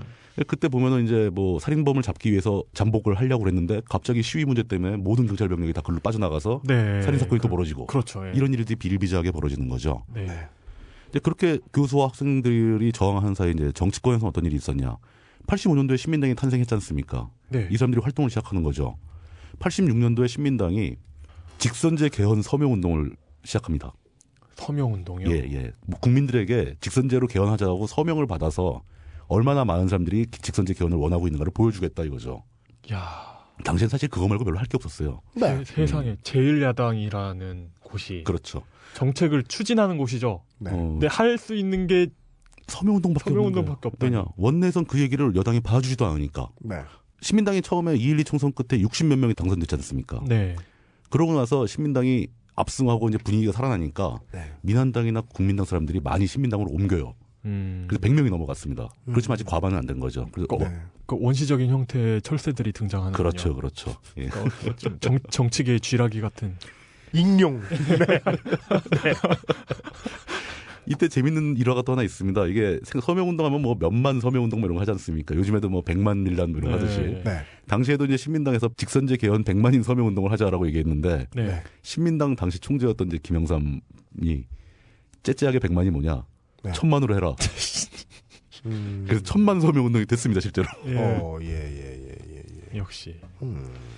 호연지기가 좀 있으신 분이죠. 네. 근데 그 천만 서명 운동 하다가 또 사고 납니다. 네. 그 86년 5월 3일 날 그 인천에서 천만 서명 운동 인천 및 경기지부 결성대회를 개최합니다. 네. 그 자리에 이제 재야 학생 노동자들이 수천 명이 모여가지고 이제 거기서 집회를 하게 됐는데 경찰이 또 무력으로 진압을 하죠. 이 과정에서 아주 격렬한 저항이 벌어지고 네. 사태가 심각해집니다. 이게 그 86년에 있었던 5.3 인천 사태라고 하는 겁니다. 5.3 인천 사태. 예, 요 요것도 굉장히 그 역사에 남을 만한 좀 큰 규모의 저항이었습니다. 네. 이런 식으로 계속 저항의 강도가 한 칸 세지면 탄압도 한 칸 세지고 네. 탄압이 세지면 그거에 반해서 저항도 더 세지고 상호 상승 작용을 일으켜가지고 네. 전국이 점점 더 불안해지고 더 혼란해지는 겁니다. 요때 이거를 언급을 하지 않을 수가 없는 게 굉장히 한 획을 그었던 사건이 또 하나 발생합니다. 86년도 7월이죠. 서울대 여학생이었던 권인숙 씨가 그 노동운동을 하기 위해서 가명으로 위장 취업을 합니다. 그러다가 그게 들통이 나죠. 네. 그 체포가 돼서 경찰에 연행이 됐어요. 예. 근데 경찰에서는 이 여학생이 5.3 인천 사태의 배후 주동자들과 연관이 있다고 본 거예요. 그 수사를 하는 과정에서 그냥 고문을 한 게 아니고 이제 당시 용어로 성고문을 하게 됩니다. 네. 그 고문을 집행한 사람은 문기동 경장이라는 사람이고요. 네. 이게 그 유명한 부천서. 예, 부천서 성고문 사건이죠. 사건입니다. 어, 성고문 사건. 그냥 성폭행이죠? 어, 그렇죠. 네. 그냥 강간입니다. 예. 강간을 위협하고 예. 네가 내용을 불지 않으면 강간하겠다라고 예고하면서 협박을 하고 실제로 강간에 준하는 행위를 하고 네. 이 꼴을 당한 겁니다. 네. 근데 이 여학생이 그것을 그 더 이상 나 같은 피해자가 생기면 안 되겠다라는 마음을 먹고 수치심을 무릅쓰고 변호사를 찾아갑니다. 네. 그때 담당했던 변호사가 돌아가신 그 유명한 조영래 변호사가 음. 이 사건을 맡게 됩니다. 네. 이 사건이 사회로 알려졌죠. 그것도 힘들었어요. 왜냐면 언론 통제가 너무 심한 상황, 상황이니까 사회로 알려지면서 이게 시끌벅적해지니까 이제 정권에서 난리가 났죠. 네. 그 이제 그때 막 많이 흔히 하던 보도 지침을 막 쏟아내게 됩니다. 네. 언론사들한테 네. 네. 이거는 절대 정치면에 보도하지 마라. 네. 사회면을 밀어라. 사회면 항상 신문 뒤쪽에 있잖아요. 그렇죠. 예, 사이즈도 작게 내라. 또 뭐 그리고 거기다가 보도 지침 그 예, 예, 상부 예. 상부에서 발신처 없이 내려오는 의문의 지침으로. 문서. 예, 예. 네. 그러면서 성추행이나 강간, 성폭행 뭐 이런 성고문 이런 여휘는 쓰지 마라. 네. 네. 성모욕이라고 써라. 뭐 이런 식의 뭐야 그게? 보도침이 막 떨어지고 예. 막 사회적으로 알려졌음에도 불구하고 검찰은 이거 불기소 처분을 내려버립니다. 문기동 경장, 문기동을. 네. 사람들이 아주 극단적으로 분노를 했죠. 네. 그 이때 일반 대중들한테 알려진 내용이 네. 전두환이 이끌고 있는 행정부 정권뿐 아니라 사법부, 검찰, 심지어 언론까지 이놈들이 몽땅 다 한통속이었구나라는 걸 대중들이 심각하게 깨닫게 되는 거예요. 네. 그이 사건으로 인해서 점점 저항의 폭이 커지기 시작하고 네. 또 여- 이때 보도지침이 아 이 보도지침이 이런 식으로 활용되고 있었구나는 게 알려지면서 네. 언론 문제를 사람들이 뇌리에 각인하게 되면서 예. 한겨레 신문 창간으로 이어집니다. 그렇죠. 문기동 씨는 문기동은 처벌을 받습니다. 87년 6.29 선언 이후에 네. 88년에 가서야 네. 검찰이 불기소를 했지 않습니까? 네. 그럼 피해자들이 재정 신청을 할 수가 있죠. 네. 그게 대법원에서 받아들여집니다. 음. 받아들여져 가지고 징역 5년형을 받게 됩니다. 징역 5년이요. 문기동은 징역 5년을 아마 다 채우진 않았을 텐데 살긴 살았습니다. 네. 집행유예는 없고. 예, 예. 웃기네요. 예. 지금도 그 정도의 수준에서 더 나아지지 않았다는 게. 지금 같으면 발찌도 채워주죠.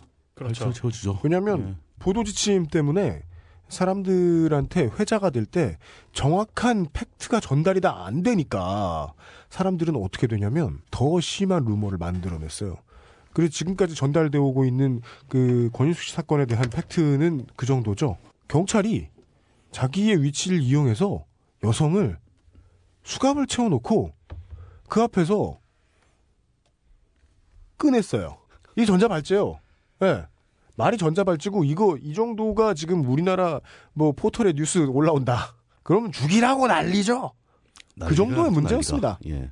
근데 당시에 사건이 막 사회적으로 알려지니까 정부가 뭐라고 했냐면은 언론 보도 지침을 내려가지고 또 이제 학생 운동권들이 북한의 사주를 받아가지고 좌파 사상에 물들은 학생 운동권 학생이 예.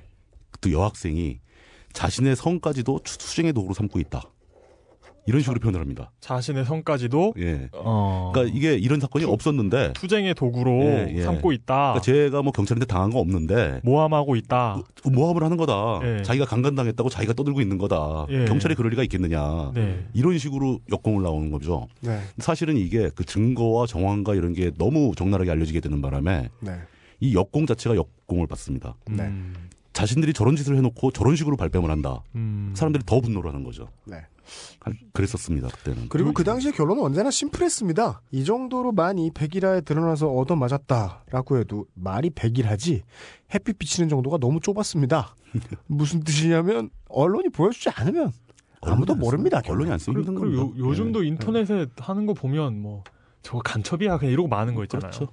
근데 저 제가 이제 사- 그 개인적으로 기억하는 건 이제 음. 이게 이 권인숙 씨 사건이 예. 발생했을 때 알려지기 시작했을 때 그 대학교 학내에 대자보가 크게 붙었었어요. 네. 이 상황을 다 정리한 네.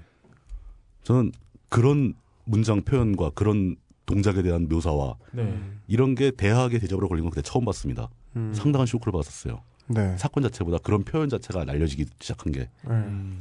그래서 상당히 분노를 했었죠. 이럴, 예. 이럴 수는 없는 거다. 네. 그리고 그 이후에 이제 권인숙 씨는 그 여성 인권 운동을 주로 네. 하시게 되고 지금도 활동 중이시죠. 그렇군요. 사실 웬만한 보통 그냥 착하게 살고 있는 사람이면 뭐 되게 막 실어증에 창문 없는 방에서 평생 살아도 시원치 않은 정도의 그거 회복하는 데 상당히 그 고생을 많이 하셨다고 합니다. 처분이었단 말입니다. 이게 그때부터는 가해자가 누가 됐건 스스로와의 싸움을 이겨내는 게 엄청나게 힘들어지거든요. 아, 그렇죠. 예. 그 정도를 공권력의 이름으로 하는 사람들이 어딘가 또 있었을 겁니다. 알려지지 않았을 뿐. 그 부천서의 문기동이라는 사람이 굉장히 특출난 사람이 아니라는 얘기죠. 네. 말 그대로 그 사람 입장에서는 그냥 운이 없었던 것일 수도 있고. 최선을 다해서 업무를 집행하고 있었을지도 모르죠. 네. 예. 그 당시 경찰의 입장에서는 흔한 기능을 수행하던 말인 한계였다는 거예요. 장사 미사였다는 겁니다. 네. 그런 사건이 벌어지고 그 다음에 또 이제 아주 굉장히 지금 사건들이 몇 개월 단위로 벌어지는 겁니다. 이게 네. 몇년 단위가 아니고 네. 86년 한 해를 계속 얘기하고 있는 거예요. 10월 달에는 건국대학교에서 또 큰 사건이 터집니다. 그 유명한 건대 농성 사건인데 건대 사건인데 네. 전국의 29개 대학교 학생들이 건대에 모여서 이제 무슨 학생 단체를 또 발족을 시키고 대회를 하는 거죠. 예. 근데 이거를 경찰이 노리고 완전히 포위를 해버렸습니다. 그 학생들이 어디 탈출할 수가 없어가지고 네. 건대 내에 있는 다섯 개 건물에 분산해서 점거를 하게 됩니다. 네, 네. 그, 네. 그 건물에서 못 나오게 포위를 해버리죠. 밥도 안 주고 물도 못 들어가게 하고. 그리고 나서 결국 이제 그 사람들을 일망타진해서 구속을 다 해버립니다. 이 건대 사건으로 인해서 이 단일 사건으로 엄청난 규모의 학생들이 잡혀갑니다. 네. 1,500명이 넘게 연행이 되고 네. 그 중에 1,300명 가까이가 구속이 되고 그 중에 398명, 한 400명 가까이가 기소가 되는 음. 이런 이런 규모의 사건이었습니다. 단일 사건 최대 규모입니다. 네. 장군님은 그 일망타진 이런 거 되게 좋아하시는 것 같아요. 아, 그러니까 어, 어, 디다 몰아놓고 다 잡아가고 이런 거 되게 좋아하시는 것 같아요. 음, 뭐라고 그죠. 이렇게 포위해가지고 예, 네. 예, 선멸. 예, 그러니까 뭐 예. 그 이렇게 그, 그 물고기 잡는 작전 이런 거 되게 좋아하시는 것 같은데요. 그 자신의 병력이 우위일 때 가장 유리한 전략이죠. 예, 예. 그렇죠. 만약에 자신들의 쪽수가 적은데 네, 이걸 하객진으로 펼쳐놓으면 죽자고 싸우는 건데 근데 뭐 자신의 병력이 많으면 당연히 모아놓고 토끼머리 합니다. 예, 예. 이 사건은 사실 학생들이 건대 건물을 점거하고 농성하겠다는 목적을 가지고 있었던 건 아니에요. 굉장히 많은 수십 개의 대학교의 학생들이 모여서 네. 네, 어떤 학생운동 단체를 만들려고 그랬던 거예요. 발족식을 하고 선언을 하고 뭐 시위를 좀 하려고 그랬겠죠. 예, 근데 그걸 내비뒀으면 시위하고 다 집에 갔을 텐데 네. 이걸 경찰이 완전히 학교 전체를 포위해가지고 학생들을 몰아넣은 겁니다. 네, 학생들이 도망갈 데가 없으니까 건물로 뛰어들어갔겠죠. 네. 그 건물을 포위해가지고 못 나오게 만들어버린 거예요. 그렇죠. 음, 그러니까 포위 선멸 작전을 한 거죠. 네, 일부러 그런 겁니다. 네. 그러니까 이렇게 규모가 커졌겠죠. 안 그러면 학생들이 천 명이 넘게 잡혀갈 리가 없죠. 네. 다 도망가겠지. 네. 그러니까 군화시의 경찰 고위 관계자들 입장에서도요. 많이 잡아 가두는 쪽이 더 좋습니다. 위쪽에 보여주기에 좋습니다. 그때 막 뭐 헬기도 동원되고 사진 뭐 무지하게 많이 나왔습니다. 그래서 신문에 연일 좌익 학생들이 뭐 난동을 부려가지고 학교를 뭐, 뭐 숙대밭을 만들었다 뭐 이런 식으로 네. 보도가 되는 거죠. 예, 그러니까 실제로 잡아들이는 그 순경 아저씨들은 생각은 어떤지는 상관이 없고요. 고위 관계자들이 보기에는 모여 있는 사람들은 그냥 다 자기가 보기엔 노획물이 그런 거죠. 됐던 거죠. 음. 예. 그렇게 생각하지 않는 이상 일부러 저렇게 몰아서 다 들어가긴 힘듭니다. 그렇죠. 저 와중에 원래 여기 와 있지 않던 사람들 분명히 잡혀가거든요. 예, 그렇죠. 예. 화양리에는 그때도 술집이 있었단 말이죠. 예전에 촛불 때도 그렇죠. 같이 그- 휩쓸려 들어간 사람이 있, 그냥 있죠. 다 잡아갔. 지나가던 행인 뭐 이런 예, 사람들. 예, 예. 서대문 종로에서 야근하고 나온 사람들. 네. 잡아갑니다. 아 그리고 참고로 이렇게 국민들 상대로 작전 잘하는 독재자들 있잖아요. 그렇죠. 그 우리나라뿐만 아니라 세계적으로 많이 있죠. 진짜 예. 전쟁이 터지면 대체로 집니다. 싸움을 할 줄 모릅니다. 네. 아르헨티나가 대표적이죠. 그렇습니다. 86년을 지나치면서 벌어진 사건을 이제 굵직한 사건들만 모아보면 대충 그 정도입니다. 네. 그리고 87년에 들어가면서 이게 완전히 숨겨질 뻔했던 사건 하나가 사회에 알려지게 되죠. 87년 되면서요. 87년도 1월 14일입니다. 서울대학생 박종철 씨가 남영동 대공분실에서 고문을 받던 도중 물고문, 전기고문 등으로 네. 고문을 받던 도중에 질식을 해서 숨이 집니다. 이 사건을 검찰, 그 경찰에서는 굉장히 그 덮으려고 노력을 많이 했죠. 근데 검수관을 통해서 또 관련자들 몇 명을 통해서 결국은 천주교 정의구현 사재단을 통해서 이 사건이 사회에 알려지게 됩니다. 네. 덮기에 급급했던 경찰이 내놓은 말이 굉장히 유명한 말이 있었죠. 탁친이. 네. 탁친이 억하고 죽었다. 우린 고문한 적 없다. 취조하는데 책상을 꽝 치니까 얘가 놀래서 억하고 죽었다 이런 겁니다. 네. 네. 그러니까 사람들이 그건 이제 그 당시의 분위기는 제가 느끼기로는 이건 개그도 아니었어요. 어이가 없는 거죠. 저 사람들은 도대체 무슨 생각으로 저런 얘기를 할까? 20대 청년이 책상을 땅 치니까 억하고 죽었다는 게 도대체 그걸 변명이라고 하는 건지 네. 믿으라고 하는 건지 여기서 더 충격적인 건 덮는데 성공했을 수도 있는 수많은 사건들이 또 있다 있을 수 있다는 거죠. 그렇죠. 이미 덮여버린, 덮여버린 사건들. 많이 있을 수 있다는 그냥 거죠. 실종자가 돼버린. 그 이때 이 사건을 밝혀내는데 그 혁혁한 공을 세운 천주교 정의구현 사재단이 굉장히 널리 알려지게 됩니다. 네.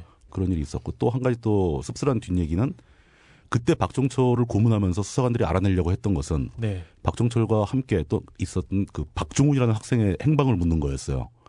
예. 박종 박종철 씨는 끝까지 그 박종훈의 행방을 말하지 않았습니다. 예. 말하지 않고 죽은 거예요. 네. 그 숨겨준 거죠. 그 네. 박종훈은 잡히질 않았어요. 네. 그래서 이제 작자 자기의 인생을 살았겠죠. 그 사람은. 네. 네. 그 박종훈은 지난번에 그 한나라당에 출마를 했었죠. 음. 그럼요. 우리 지난 시간에 제가 말씀드렸던 재정구 선생도 예 말년에는 거기 가셨습니다. 왜, 왜 들고 그러는 거예요? 음 최근에 가장 퍼니한 케이스는 네. 노태우 전 대통령을 거의 그러기 상태까지 몰고 갔던 장본인이죠. 박계동 전 국회의원. 예. 네. 이분 갈 때까지 갔죠. 이게 갈 때까지 간다는 게 이겁니다.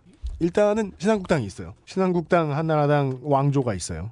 민주화를 위해서 되게 열심히 고생하셨던 분들이 네. 어, 국회의원이 되고 어, 헷가닥 갑니다. 그 다음에 신한국당에 가요. 간 다음에 뭐 한두 번 국회의원을 해 먹어요. 네. 그 다음에 또 잘 안 돼요. 공천을 못 받아요. 그러면 또 가는 당이 생겨요. 그러면 매번 그 사람들을 위한 당이 준비돼 있어요. 오른쪽 당의 화장실쯤 되는 당들이 늘 있어요. 음. 지난 총선에선 대표적으로 그게 국민 생각이었죠. 국민생각 대표는 또 서초구에 출마를 하기도 했었어요.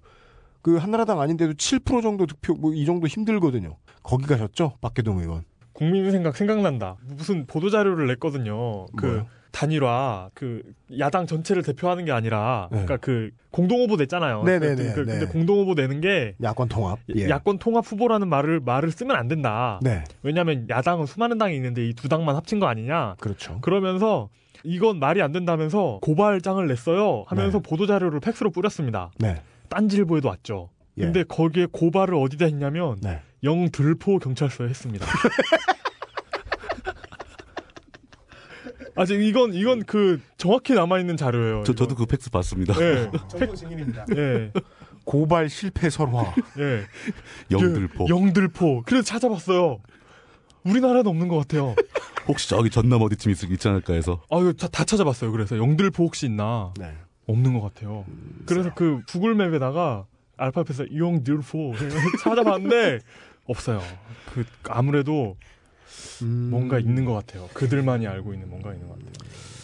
그 탁친이 억하고 죽었다라는 그 유명한 문장 말고도 네, 박종철 씨의 아버님께서 네, 자기 자식의 장례식장에서 울면서 외친 문장도 또 역시 똑같이 유명해졌었습니다. 그때 이제 그게 당시엔 꽤 널리 알려졌는데 종철아 잘가 그래이 아버지는 할 말이 없대이 음, 이 문장이 굉장히 널리 퍼져 있었습니다. 네. 사회에서 많이 많은 사람들이 쓰기도 했죠. 그리고 또 하나가 이 박종철 고문치사 사건을 담당했던 담당 검사가 네, 안상수입니다. 아, 보은상수, 자연상수, 안상수입니다. 네. 그 이 안상수 의원은 자신이 그 박종철 고문치사 사건을 수사하고 기소해서 처벌했다. 네, 난 민주화에 공헌을 했다. 이 명분을 가지고 과천의왕에서 네 번 정도 지역구 의원을 역임하게 됩니다. 그렇죠. 음, 네. 근데 사실 자세히 보면 별로 한 일이 없어요. 에, 1987년은 벽두가 박자마자 한국의 모든 뉴스에서 천안문 에서 대학생들이 시위를 하고 있다는 모습들을 되게 자세히 보여줍니다. 어, 이제까지 80년부터 TV에 한국 안에서 돌아다니는 탱크를 본 적은 거의 없었지만 음. 어, 천안문에서 뭐 수백 명 정도의 대학생이 시위를 처음 하자마자 탱크가 나오는 걸 보여줍니다. 이야. 아, 그리고는 그때의 첫 시위를 기폭제로 해가지고 중국은 87년 1년 내내 천안문 천안문 얼마나 모이기 좋습니까? 그러게요. 토끼머리도 못합니다 거기는 무한맵이에요. 너무 넓어요, 너무. 예. 넓어요. 예. 아 거기에서 봄 여름에 걸쳐서 계속해서 학생들이 잡혀가고 죽고 난리가 납니다. 그 상황은 한국의 모든 국민들이 계속 볼 수 있었습니다. 지금 30대, 40대, 50대 청취자 여러분들 계시면 기억나실걸요. 천안문의 봄은 정확히 보도됐습니다. 그리고 천안문의 봄을 정확히 보도해주면서 무엇을 보도하지 않았는지에 대한 이야기를 지금까지 한 겁니다. 어. 실제로 천안문 사건은 굉장히 국내 언론에서 자세하게 소개가 됩니다. 네. 그 천안문 앞을 행진하는 탱크를 네. 중국 대학생 하나가 맨몸으로 막아선 장면이 아주 유명한 사진이 있어요. 그렇죠. 네. 라이프의 이- 그 그렇죠. 전설적인 네. 사진이죠. 그 사진이 뭐 전국에서 다 볼 수 있을 정도로 보도가 네. 됐는데 그렇죠. 똑같은 시기에 우리나라에서 벌어졌던 일들은 보도가 안 되는 거죠. 음. 그렇죠. 그게- 자, 자료조차 찾기 어려운. 그게 86년도의 대한민국이었습니다. 네. 그러니까 딱 보면 예. 예. 그 어, 굉장히 뭔가 이렇게 색달라 보이지 않아요. 그 당시 우리나라 상황이 그렇죠. 딱 딱 제3세계입니다. 제3세기입니다. 예. 그 군벌들 난립하는 그 제3세계. 네. 87년이 이렇게 박종철 씨의 죽음과 함께 밝아오면서 네. 분위기가 심상치 않게 되자 네. 그 사회가 시끌벅적했죠. 네. 야당은 계속 다니면서 직선제 개헌을 하자 네. 서명 받고 다니고 있고 네. 여기저기서 맨날 시위 터지고 네. 유명 대학들은 뭐 하루가 멀다 하고 이제 교내에서 시위를 하고 있고 네. 네. 이 상황이 오니까 사람들은 이제 전두환한테 뭔가를 요구하게 되죠. 네. 너의 입장은 뭐냐 어떻게 할 거냐. 네. 네. 그 4월 3일날 전두환이 발표를 합니다. 호언하겠다. 개헌 안 한다. 호헌. 4.3 호언 조치가 발표됩니다. 호- 여기서 호는 호국할 때 그 호자랑 같은 호자죠. 호자죠. 예. 예.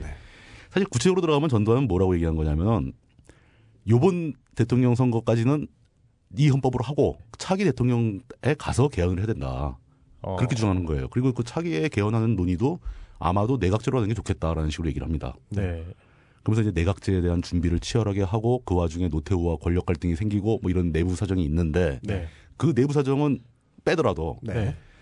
엄청났던 86년을 겪고 네. 87년 들어와서 초반부터 대학생이 고문하다가 죽어버리고 뭐 작년에는 뭐 어떤 여대생이 막 송금을 당했다고 그러고 이런 그 파렴치한 정권하고 어떻게 살 것인가 막 하고 분노해 있는 사람들 앞에서 대놓고 그 수많은 사람들이 개헌을 요구하는데 우리는 호언하겠다라고 얘기를 해버린 거예요. 본인은 하면서. 그렇죠. 본인은 그러면서 네. 이 조치가 사실은 기름을 부은 겁니다. 음. 그래서 4월 달 넘어가고 5월 달부터 5월 달 되면 또 뭐가 다가옵니까? 5월 달은 원래는 이제 유럽이나 미국에서는 메이데이. 메이데이 노동절 때문에 이제 시끄러워지는 데지만 네. 우리나라는 다르죠. 음. 5월 광주 때문에 시끄러워집니다. 우리는 그렇죠. 매년 광주 때만 되면은 이제 다 모- 거의 모든 학생들이 다 시위에 참가하고 막 그러니까요. 네. 그 5월을 거치면서 이 학생들은 점점 더 많이 재야도 점점 더 많이 시민들도 서- 점점 더 많이 화가 나고 있는 상황에 네. 6월 9일 날 사고가 또 하나 터집니다. 87년도 6월 9일이죠. 87년 6월 9일. 예. 연세대학교 앞에서 그 가두 시위를 학교 교문 앞에서 시위를 벌이던 학생들 중에서 이한열이라는 학생이 최루탄을 맞고 혼수 상태가 돼서 의식불명이 돼서 병원으로 실려갑니다. 네.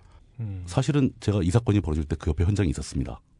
봤어요. 현장이 어 디였어요? 연세대학교 정문 앞이죠. 연세대학교 정문 앞 신촌. 예, 예, 신촌에서 거기- 굴다리 앞. 굴다리 앞에 굴다리와 교문 사이에. 근데 그게 이제 어떤 거였냐면 보통 그 일반적으로 최루탄이라는 게몇 네. 가지 종류가 있죠. 네. 당시에 가장 많이 쓰던 게 그 SY44라고 총류탄이죠. 총에 꽂아가지고 쏘는 게 있습니다. 네. 어. 이게 꽁치 통조림만한 사이즈에 네. 그 회색으로 딱 포장되어 있고 SY44라고 빨간색으로 써 있어요. 그 SY44에다가 발사용 총이 따로 있습니다. 거기다 딱 장착으로 뻥 하고 공중으로 쏘게 되면은 네. 직사를 하지 않습니다. 예. 공중으로 쏩니다. 교범에 의하면은 예. 항상 45도 각도로 쏘게 돼 있죠. 네. 2차 대전 때 쓰던 총류탄과 굉장히 유사한 거의 유사합니다. 예, 예. 예. 그러면 그게 날라와서 또 바닥에 떨어져도 안 돼요. 바- 예. 공중에서 터지는 겁니다. 네. 음. 그 하얀 그 최루 가루가 쫙 분산되게. 그렇죠. 어. 이게 정규 매뉴얼이고 또 총에도 안전 장치가 있습니다. 일정 정도 각도 이상 기울이기 전에는 네. 공이가 이 방아쇠가 안 당겨져요. 네. 음. 근데 이게 너무 시위가 많고 진압하기 힘들어지니까 네. 이 경찰들이 이걸 직사로 쏘기 시작합니다. 네. 그 안전장치를 제거해 버려요. 네. 근데 그 공중으로 수- 슝 하고 날라오면 이게 속도가 빠르지 않아가지고 눈으로 보입니다. 그렇겠죠. 야구공 날라오듯이 보입니다. 네. 그렇겠죠. 예. 그럼 정상적인 젊은 20대 남학생 같은 경우는 그걸 맞을 수가 없어요. 맞을래도. 예. 네. 자동으로 옆으로 싹 피하게 됩니다. 네. 근데 그걸 정통으로 머리에 맞아가지고 머리가 깨질 정도였다는 것은 공의를 제거한 안전장치를 제거한 총으로 직격으로 쏜 거예요. 네. 근거리에서 네. 뭐 그런 사건이 벌어진 거죠. 저는 보기에 그냥 그 출탄 맞고 픽 쓰러지는 거, 그 쓰러지는 장면은 못 봤어요. 막 저도 정신이 없으니까 그러다가 들어봤더니 한 명이 쓰러져 있는데 사람들이 이렇게 들고 가더라고요. 예. 그래서 아 쟤는 왜 멍청하게 최루탄 따위도 못 피하고 쓰러졌을까 네. 이런 식으로 생각을 했었죠. 나중에 알고 봤더니 그게 그거였던 거예요. 네. 직사로 쏜 걸 맞고 네. 뇌에 충격을 받은 거죠. 그 병원으로 가게 되는데 이게 알려진 그 바로 다음 날 6월 10일 이날이 87년 6월 10일, 10일 아닙니까? 네. 네. 그60 민주항쟁의 기- 첫날인 겁니다. 음.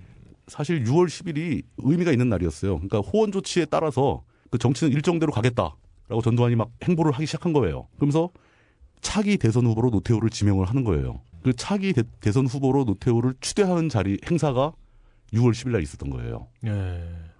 그러니까 너희들은 떠들어라. 너희들은 뭐 개헌 요구하지만 뭐 다 소용없고 네. 우리는 우리가 알고 있- 우리가 지키고 있는 우리 현행 헌법대로 네. 그냥 노태우를 가지고 차기 대선 후보로 밀어버리겠다. 네. 라고 행사를 합니다. 그 네. 체육관에 사람을 또 모아놨죠.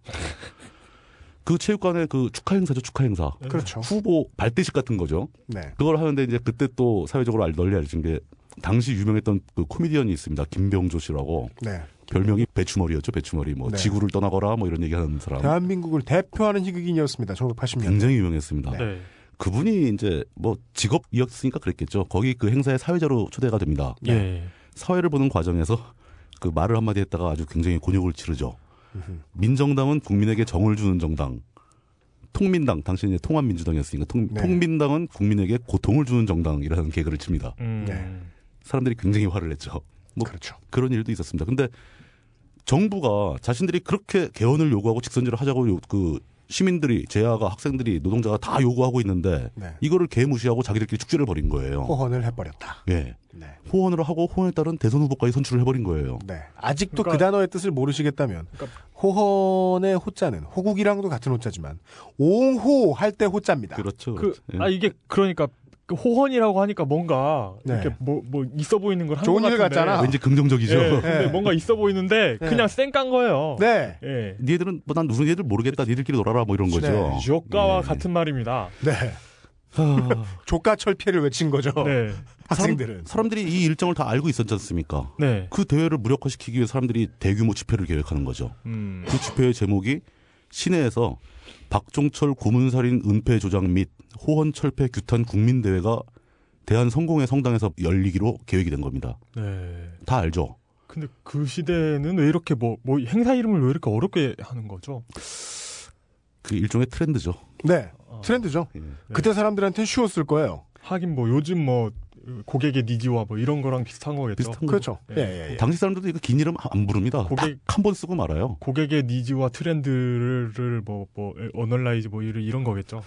네. 당시에 이 집회에 참석한 사람들조차도 이 제목을 모릅니다.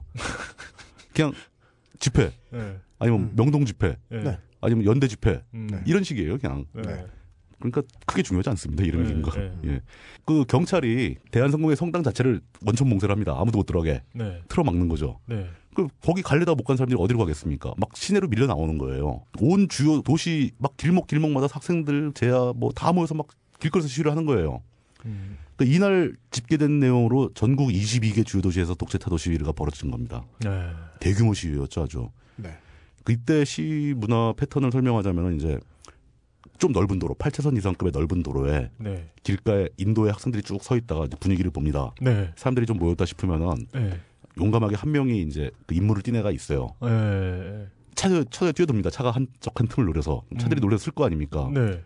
이제 주르륵 따라 들어가서 사람들이 몰려 들어가는 거죠. 네. 그럼 교통이 자연스럽게 통제가 되고 네.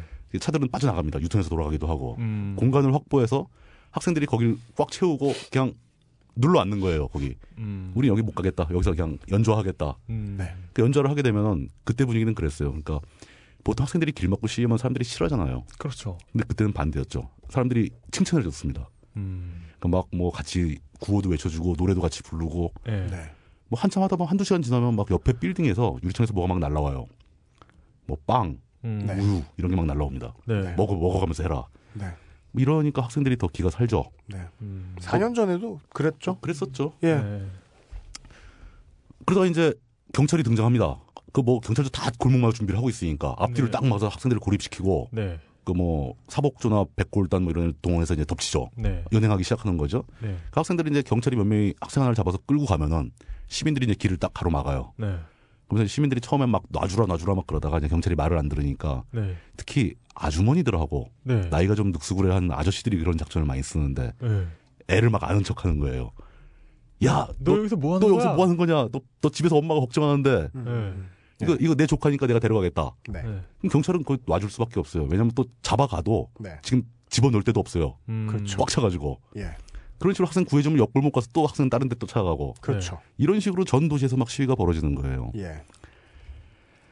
그 와중에 그 시위하는데 거기서 또 이제 뉴스가 방송이나 신문에서 뉴스가 안 나오니까 시위 현장에서 현장에서 말로 전파가 됩니다.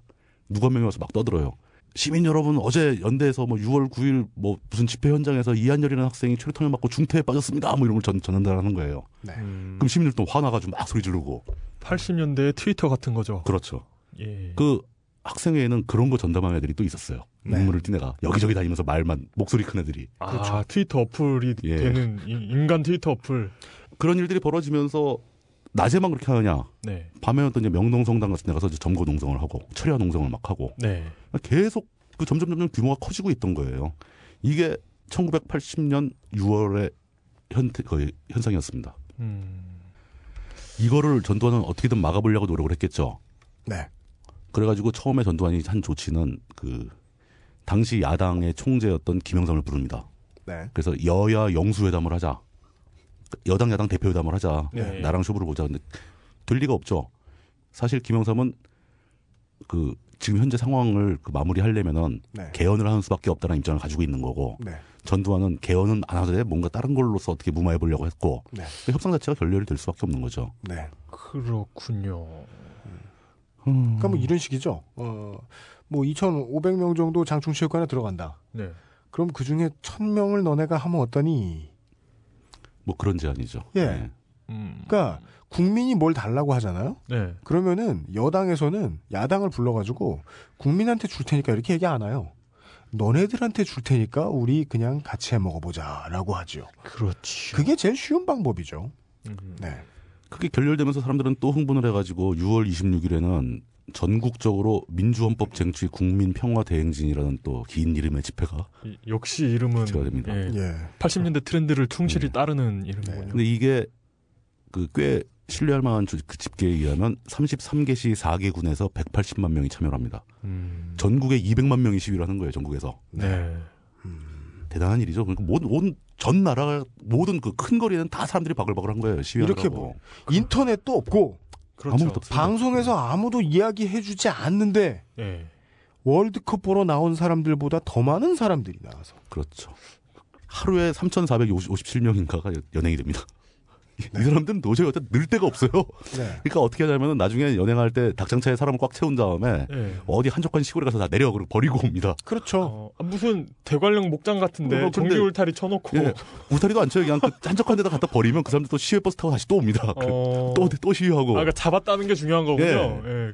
그 네. 모든 경찰서에서 이 수용 인원이라는 게 있으니까 네. 오- 받기를 거부하는 거죠. 네. 그럼 막 경찰서 마당에다 부려놓고 그냥 가버리면 애들 담 넘어서 도로 나오고 막 그럽니다. 네. 음. 심시티는 올바른 행정을 가르쳐주는 게임입니다. 네. 블럭마다 미친 듯이 경찰서를 지으면 그 도시는 망하죠. 망하죠. 당연히 도시가 그렇죠. 움직이지 못하죠. 예.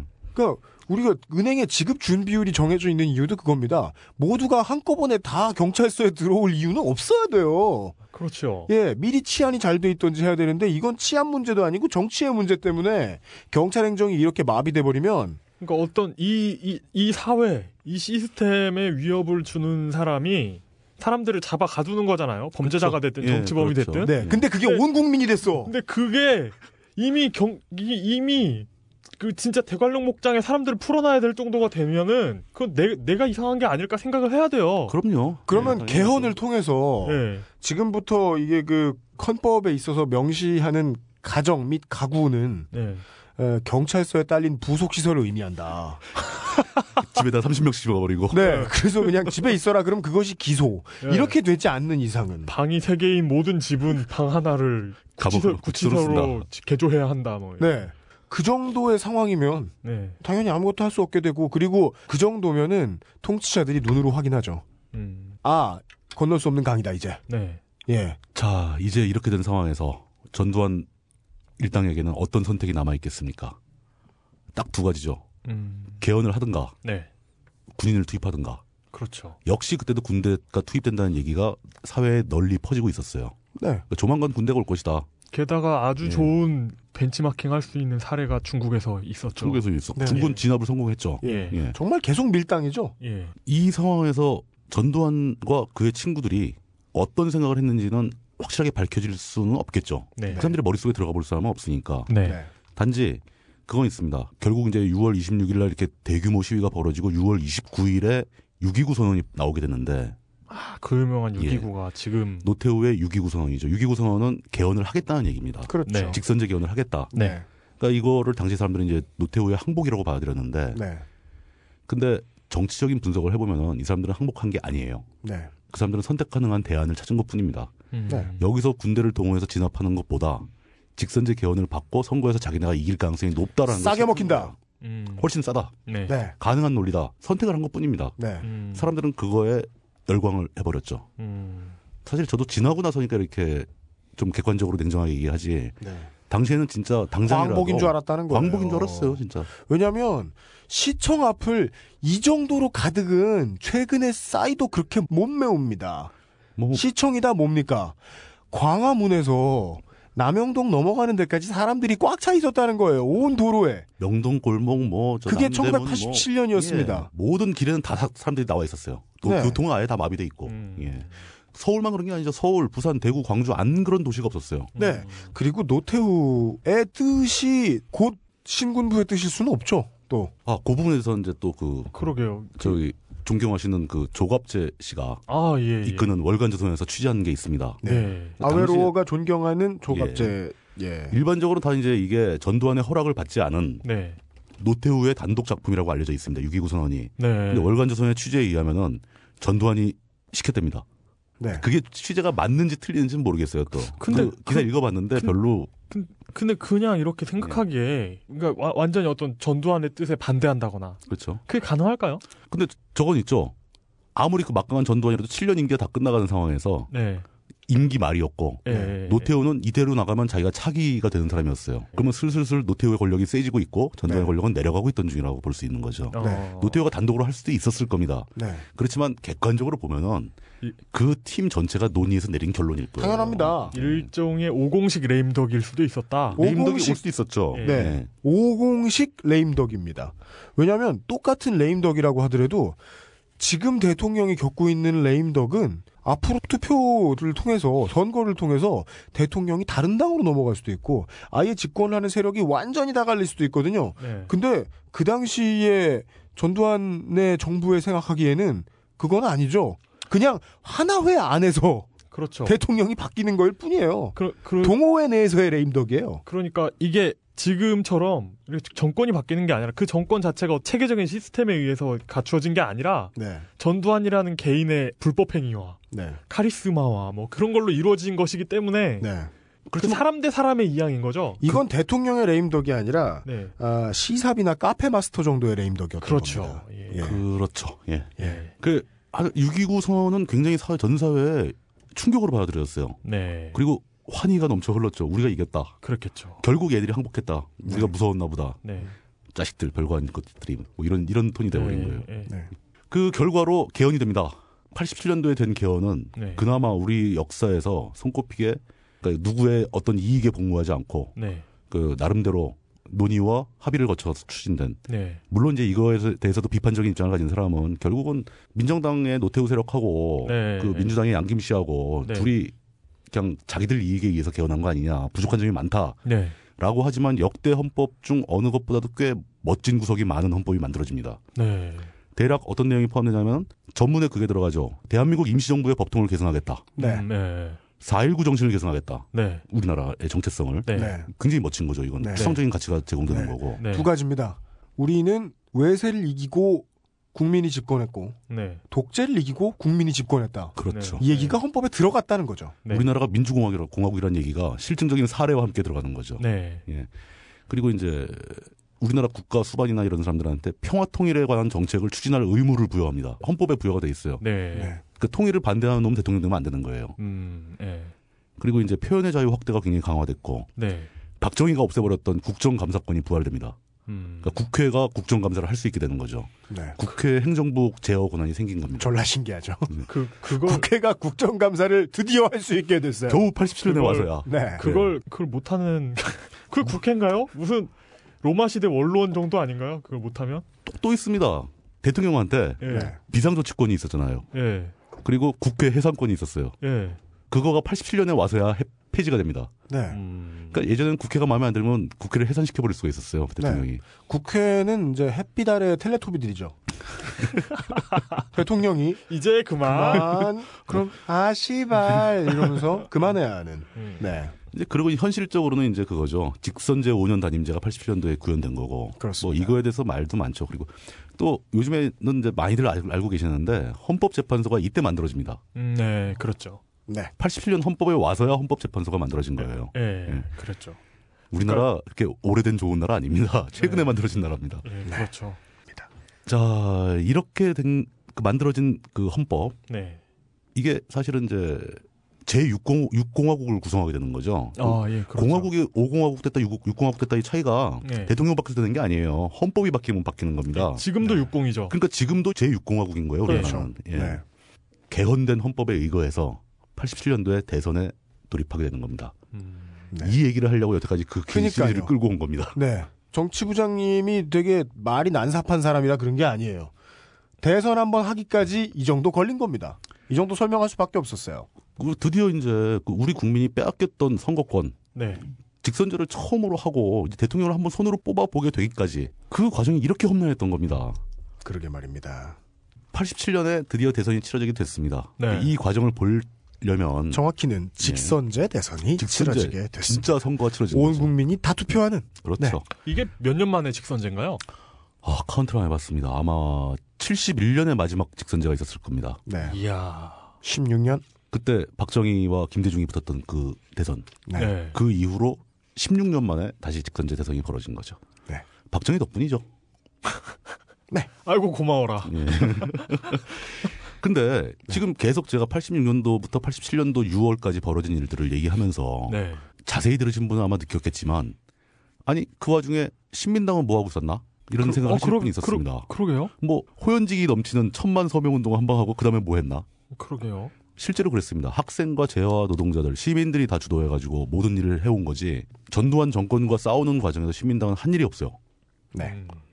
그럼 그동안 시민당은 뭐 했는지 한번 간단히 살펴보기로 하죠. 네. 2.12 총선에서 신민당이 돌풍을 일으켰죠. 굉장히 감동적인 사건 맞습니다. 그때 신민당의 총재는 이민우라는 사람이었어요.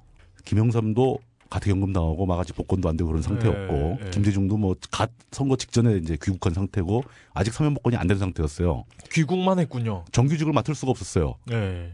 그래서 일종의 바지 사장으로 이민우라는 사람이 그 신민당의 총재 역할을 하고 있었던 거죠. 요즘 말하면 당 대표. 네. 네. 예.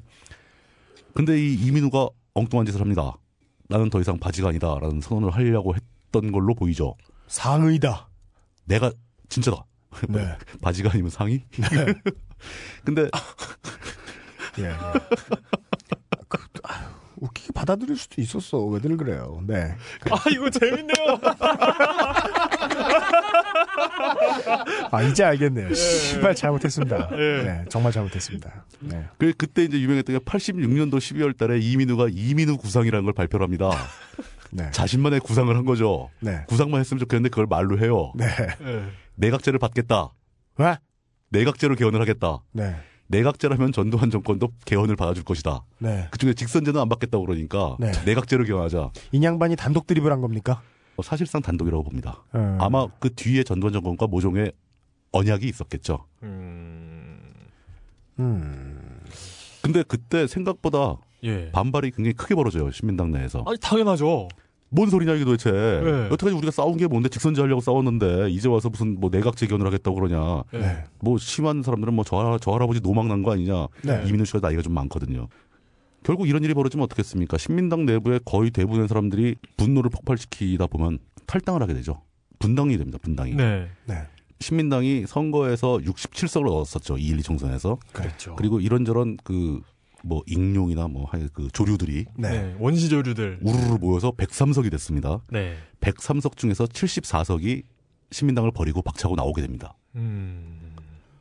꽤 남았죠, 그래도 몇십 석 남았죠. 네. 네. 사실상 신민당은 이걸로 당의 생명이 끝납니다. 음. 왜냐하면 그 다음번 88년도에 있던 총선에서 그 신민당에 남아있던 뭐 이철승 이런 사람이 굉장히 노력을 많이 했는데 네. 단 한 석도 못 얻습니다. 정통 민주당 됐죠. 예, 그렇게 되는 상황이죠. 음. 그럼 74명, 그 박차고 나온 74명은 무슨 일을 했는가? 나와서 통일 민주당을 건설합니다. 이게 통민당입니다. 음. 통일 민주당에는 김영삼이 총재가 되겠죠. 그 시민당은 그렇게 그 73명이 나가버리고 잔류된 사람들 들고 앉아 있다가 네. 그뭐 개헌되고 뭐 이런 전국에서 다 그냥 뒷전에서 뒷짐지고 구경만 하다가 네. 다음번 총선에 소멸하게 되는 운명을 가진 정당이 돼버린 거예요. 그러고 보면 이게 제가 이렇게 자세한 자세한 자료는 없지만 예, 85년에 67석을 얻었잖아요. 그렇죠. 근데 나온 사람들 보니까 한 70 몇 명 된다는 거죠. 예, 예, 그렇죠. 근데 그게 67명으로 간 게 아니라 100몇 명까지 늘어났었는데 예, 예. 여기에서 그 양김, 그러니까 예, 김영삼, 예. 김대중과 함께 탈당한 사람 70명 정도다. 74명. 예. 그러면은 처음에 당선됐던 사람이 그대로 빠졌다고 볼 수 있는 거네요. 그렇죠. 거진 대부분 빠졌죠. 어. 그리고 그때는 어떤 일이 있었냐면 212 총선 때 네. 어떤 지역에서는 신민당 공천을 받지 못한 사람들이 있었을 거 아닙니까? 아, 예. 신민당이 가고 싶었는데 예. 이런 사람들이 다른 당으로 나온 경우도 있어요. 아, 그런 경우 그러니까. 신민당에 있을 만한 사람들인데도 불구하고 다른 당에 나온 사람도 있어요. 음. 그, 그런 사람들이 합세를 한 거죠. 요즘은 좀 안 그런 것 같은데 예전에 호남에서 민주당 입당을 공약으로 내걸고 당선되는 무- 무소속 의원들이 있었죠. 많습니다. 예. 예. 난, 난 당선되면 민주당 가겠다. 예. 이런 사람들 많이 있었죠. 네. 예. 그렇게 해서 신민당은 이제 역사 속으로 사라져버린 거고 네.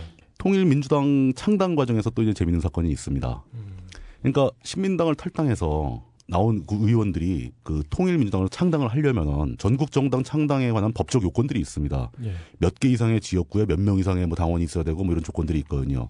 또 다 지역구별로 창당 대회를 해야 됩니다. 네. 이거를 안기부에서 물리적으로 방해를 하려고 들어요. 어, 어떻게요? 물리력. 물리력으로. 물리력? 예. 지금 상상하시는 물리력 맞습니다. 각목 들고 뛰어들어서 때려 부수는 거예요. 아, 저는 저는 만유인력 이런 거 생각했는데. 아, 죄송합니다. 예, 예. 아, 저는 뭐 그냥 defensive tackle이 들이받은 다음에 그걸 이제 wide receiver한테 넘겨주면 그걸 아, 들고 뛰는구나. 그렇게 아, 생각, 그 정도의 물리를 생각했는데 예. 훨씬 빡세네요. 예, 이게 어떻게 된 거냐면 사실은 이제 표면적으로는 네, 네. 신민당에 잔류한 사람들이 그 탈당 후 신당 창당하는 사람들을 방해하고자 네. 조직 폭력배들을 동원해 가지고 아. 창당 대회장을 급습하고 막 음. 난동을 부리고 기물을 파괴 파괴하고 네. 사람들을 패고 이렇게 한 사건으로 해서 이제 형사 사건이 되는데 네. 사실은 이 신민당에 남아 있는 사람들한테 안기부 직원들이 와서 권유한 거예요. 자기가 폭력배를 다 알선해주고 돈도 대주고 다 할 테니까 네. 당신들이 이걸 하는 것처럼 해라. 음, 그- 그때 동원됐던 유명한 폭력배 이름이 용팔입니다. 용팔이. 예. 네. 그 이게 그 유명한 용팔이 사건이고 용팔이 사건에 관련해서는 딴질보의 기사가 나온 적도 있죠. 네. 예. 용팔이. 이게 이제 그 용산 용산 상인들을 칭하는 걸로 네. 아, 이 그게 변하죠. 재밌는 게 용팔이 사건이 제 블로그나 딴지일보에도 그 기사가 있거든요. 네. 근데 용팔이 사건을 꾸준히 사람들이 봐요. 계속 유입이 되더라고요. 음, 그 카운트가 잡히니까. 그 용산에서 억울한 일 당한 기사인 줄 알고. 네. 그 추적을 해봤더니 네이버 검색에서 오더라고요. 가봤더니 용팔이 검색인데 그 모든 용팔이 기사 중에 다 용산 얘기인데 제 거만 옛날 정치 얘기인 거예요. 아, 예, 그건 중요하죠. 그 사람들이 실수로 클릭했을 거예요. 아마 들어서 음. 이게 뭐지? 그러고 나갔겠죠. 네. 음, 뭐 어쨌든 간에. 그렇죠. 그러니까 깽판 놔라. 예. 그때 막 대단했습니다. 그러니까 창당 대회를 준비하는 사람들이 모일 거 아닙니까? 네. 거기에 막 그 봉고차 같은 데서 깡패들 막 그 파이프 들고 막 강목 들고 뛰어내려서 막 사람들을 패고 명색이 현직 국회의원이 음. 백주 대낮에 도로에 막 길 건너 막 뛰어서 도망가고 막 또 추격전 벌어지고 막 그랬었던 사건이에요. 음. 대단하죠. 아, 이게 우리나라에서 있었던 일이라는 것과 그렇죠.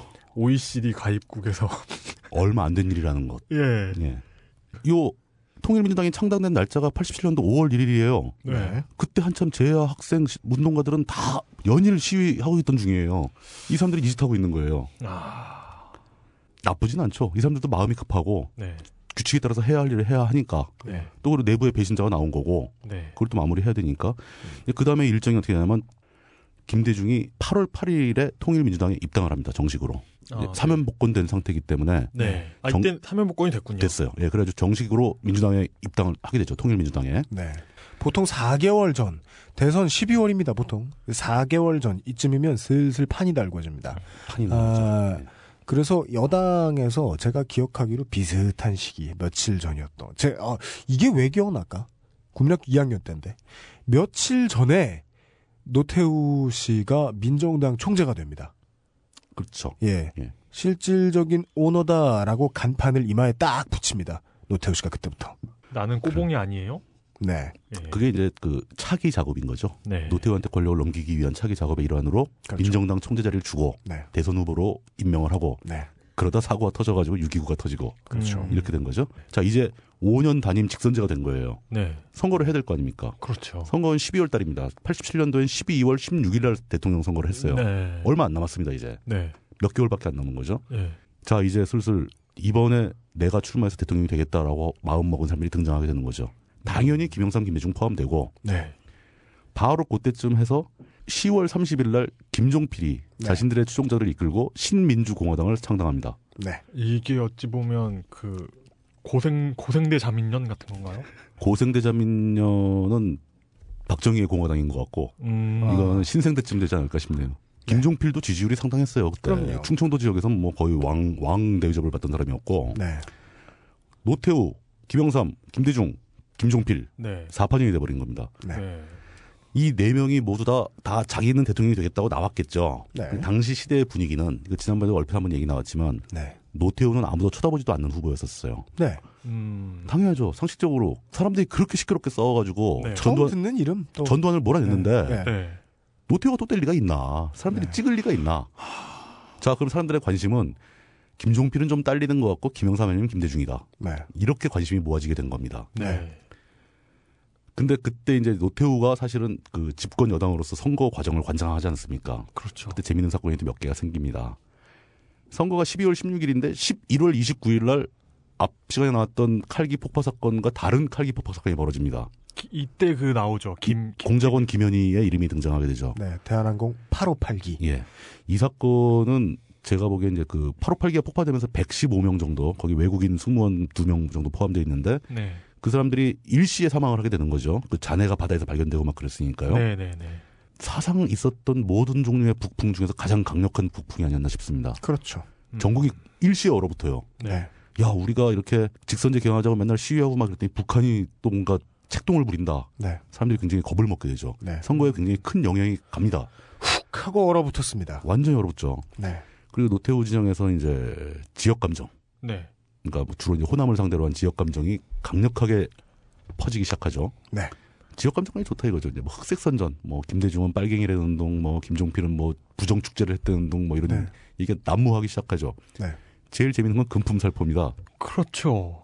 그 저희 집에도 민정당 보자기가 있었습니다. 근데 민정당 보자기 레벨이 아니고 네. 마치 무슨 뭐 생필품 전문 브랜드를 하나 만든 것처럼 네. 아, 그랬죠. 예. 보자기, 뭐 재떨이, 뭐 네. 무슨 뭐, 뭐 연필꽂이, 뭐 뭔가 네. 문구류, 네. 모든 거에 민정당 노태우, 민주정의당 노태우 이름이 찍혀 있는 물건들이 막 사방에 널려 있었어요. 네. 이른바 군부 다이소. 예. 존나 다 줬어요. 예. 다이소보다는 좀 고가의 제품이 많았던 것 같아요. 시계 뭐 이런 것도 많았어요. 베네, 베네통? 네, 지금 정치부장님이 아, 다이소라고 존내 무시하고 계시죠. 네. 근데 정 어, 맞아요, 맞아요. 네. 예, 예. 그 민정당 마크를 또 붙일 시간도 없을 정도로 음. 물건들이 막 쏟아졌습니다. 네. 전국에 아마 이런 그 무슨 그 뭐 글자 찍어주고 뭐 포장해주고 이런 회사들 아마 대박이 났을 겁니다 그때. 그, 그때 되게, 그 저희 당숙네 댁이었던 것 같은데. 그 민정당 마크가 아직도 기억이 나거든요. 이렇게, 네, 이렇게, 마크 있습니다. 예, 예, 그 예. 민정당 마크 있잖아요. 예. 그 마크 모양으로 된 재떨이가 있었어요. 재떨이 기억이 안. 나는데 이렇게 손가락으로 지금 이용 기자가 이렇게 이렇게 뭐 뭔가 타원과 쌍곡선을 만들고 있는데 뭐지? 이게 이거 뭐 이거 요즘 나오는 거 만화 라바 뭐 애플 키보드 command key. 애플 그 막- 키보드의 command key. 아. 여기, 여기, 여기, 여기. 예, 예. 이렇게, 이렇게 된 거. 예, 그래요. 그거, 그거. 예, 예, 예. 그렇죠. 그 그런 거는 애교에 가깝고 예. 그때는 뭐 밤중이 되면 네. 통반장이 집에 와서 뒷문을 똑똑똑 뚫립니다. 예. 그 누구세요 나가보면 통장입니다. 그래 문득 열면 갑자기 봉투부터 쓱 들어오죠. 뭐 이런 집들 그리고 시골에서 이제 이장들이 네. 연일 소잡고 돼지 잡고 잔치를 벌여요. 네. 네. 모든 노인분들 모시고 연일 술 따라주고 막 잔치를 벌입니다. 그 네. 잔치는 항상 그래도 역시 대통령은 하던 사람이 해야 구관이 명관. 네, 뭐 이런 얘기가 나오게 되는 거죠. 구관이 명관이란 말 실제로 참 많이 쓰였습니다. 그 저 저희 제가 그 본관이 성주입니다. 성주 이가예요. 예, 예. 네. 근데 저, 저, 저는 기억이 안 나는데 부모님께서 하시는 말씀이 그때 집으로 편지가 왔대요. 그 이씨 문중에서. 문중에서. 네. 네, 문중에서. 네. 성주이 씨 가문에서 그 당시 굉장히 그 잘 나가던 분이 이순자 여사. 예. 퍼스트 레이디셨죠. 어, 다이아몬드 레이디. 예, 네. 근데 저희 부모님이 기억하시는 바로는 음.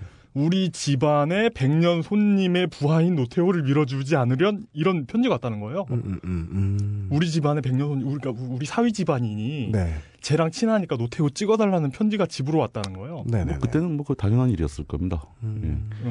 그뭐 그러니까 대략 규모상으로 봤을 때 네. 그냥 뭐 대놓고 얘기하기도 한 3천억 3천억 이상 그리고 뭐 루머에 하면 뭐 1조 이상을 썼다는 얘기도 있습니다. 네. 그 정도 비용을 선거에 투입을 한 거예요 대선에 80년대 80년대. 집 한 채 몇백만 원에서 몇천만 원 하던 그렇죠. 시절이었습니다.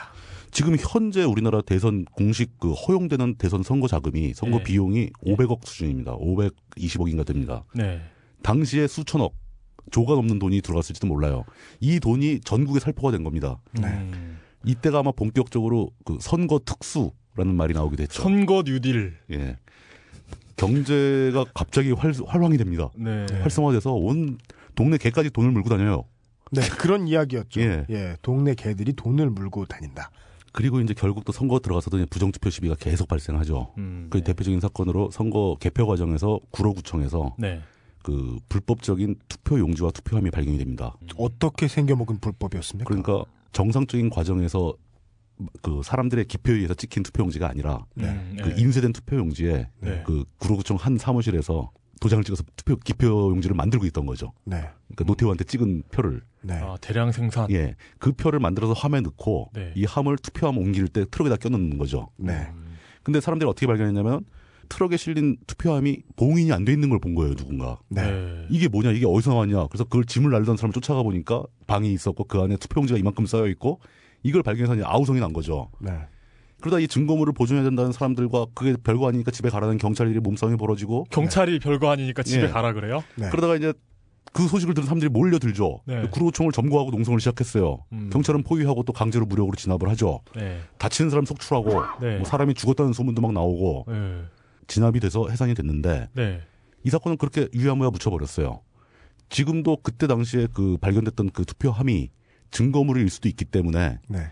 과천에 있는 그 중앙선거관리위원회 지하 창고에 그대로 보존이 돼 있습니다. 음. 네. 선관위 입장은 물론 이건 아무 문제가 없다. 자기들이 검토한 결과 네. 뭐 이렇게 나오고 있죠. 음. 이런 식의 선구정도 막 벌어지는 거예요. 네. 그러니까 이런 거를 재반 사항을 배경을 염두에 두고 이 선거에 대해서 보셔야 되는 거죠. 네. 그러니까 이 부정선거 의혹이라는 게 급발진이랑 비슷한 거죠. 있다는 정황은 있는데 그렇죠. 그 선관위에서 그런 게 있었다고 공식적으로 인정하는 순간 이제 그, 그뭐 모든 게 무효가 되니까. 모든 게 무효가 되는 음. 거죠. 네. 예. 아니, 그렇습니다. 그래서 일단 결과부터 먼저 보자면은 단일화는 실패하죠. 네. 모든 사람들이 김영삼과 김대중이 단일화가 될 것이라고 기대했고 네. 되기를 바랐지만 네. 단일화는 실패하고 네. 사자 네 명의 후보가 뛰게 됩니다. 네. 물론 여기에 이제 그 진보 진영에서 백기환 후보가 또 출마를 하죠. 그렇죠. 그 TV 선거 선거 토론에도 막 나오고 연설도 하고 그럽니다. 네. 이 백기환 후보는 도중에 단일화를 촉구하면서 사퇴를 하죠. 네. 그래서 이제 뭐 그밖에 한 명인가 더 있었는데 그 사람은 뭐 의미가 없고 네. 네. 네 명의 득표율을 비교해 보자면은 노태우가 36.6%, 김영삼이 28%, 김대중이 27%, 그리고 김종필은 8.1%를 득표를 합니다. 음. 산수만 따져봐도 김영삼과 김대중이 단일화를 했다면은 55%가 되죠. 네. 뭐 압도적으로 이길 수 있는 게임이었죠. 근데 분산이 되면서 패배를 하죠. 네.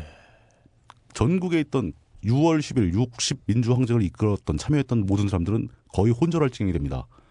이뭐 뭐 이런 우리가 만들어 놓은 판이 왜 이렇게 되는가? 네. 원인이 뭘까? 뭐 도대체 뭐가 되는가? 다들 그냥 요즘 말로 하면 멘붕이죠. 네. 전국적인 멘붕이 아주 회오리처럼 몰아쳤어요. 최근에는 지난 총선 때 사람들이 겪었던 것과 제가 보기엔 그거에 한 10배 이상의 강한 네. 멘붕이었을 겁니다. 네. 네, 네, 여론조사를 해보면 응답 내용이 반반으로 갈렸겠죠. 네. 예, 어, 50%는 이모 씨발.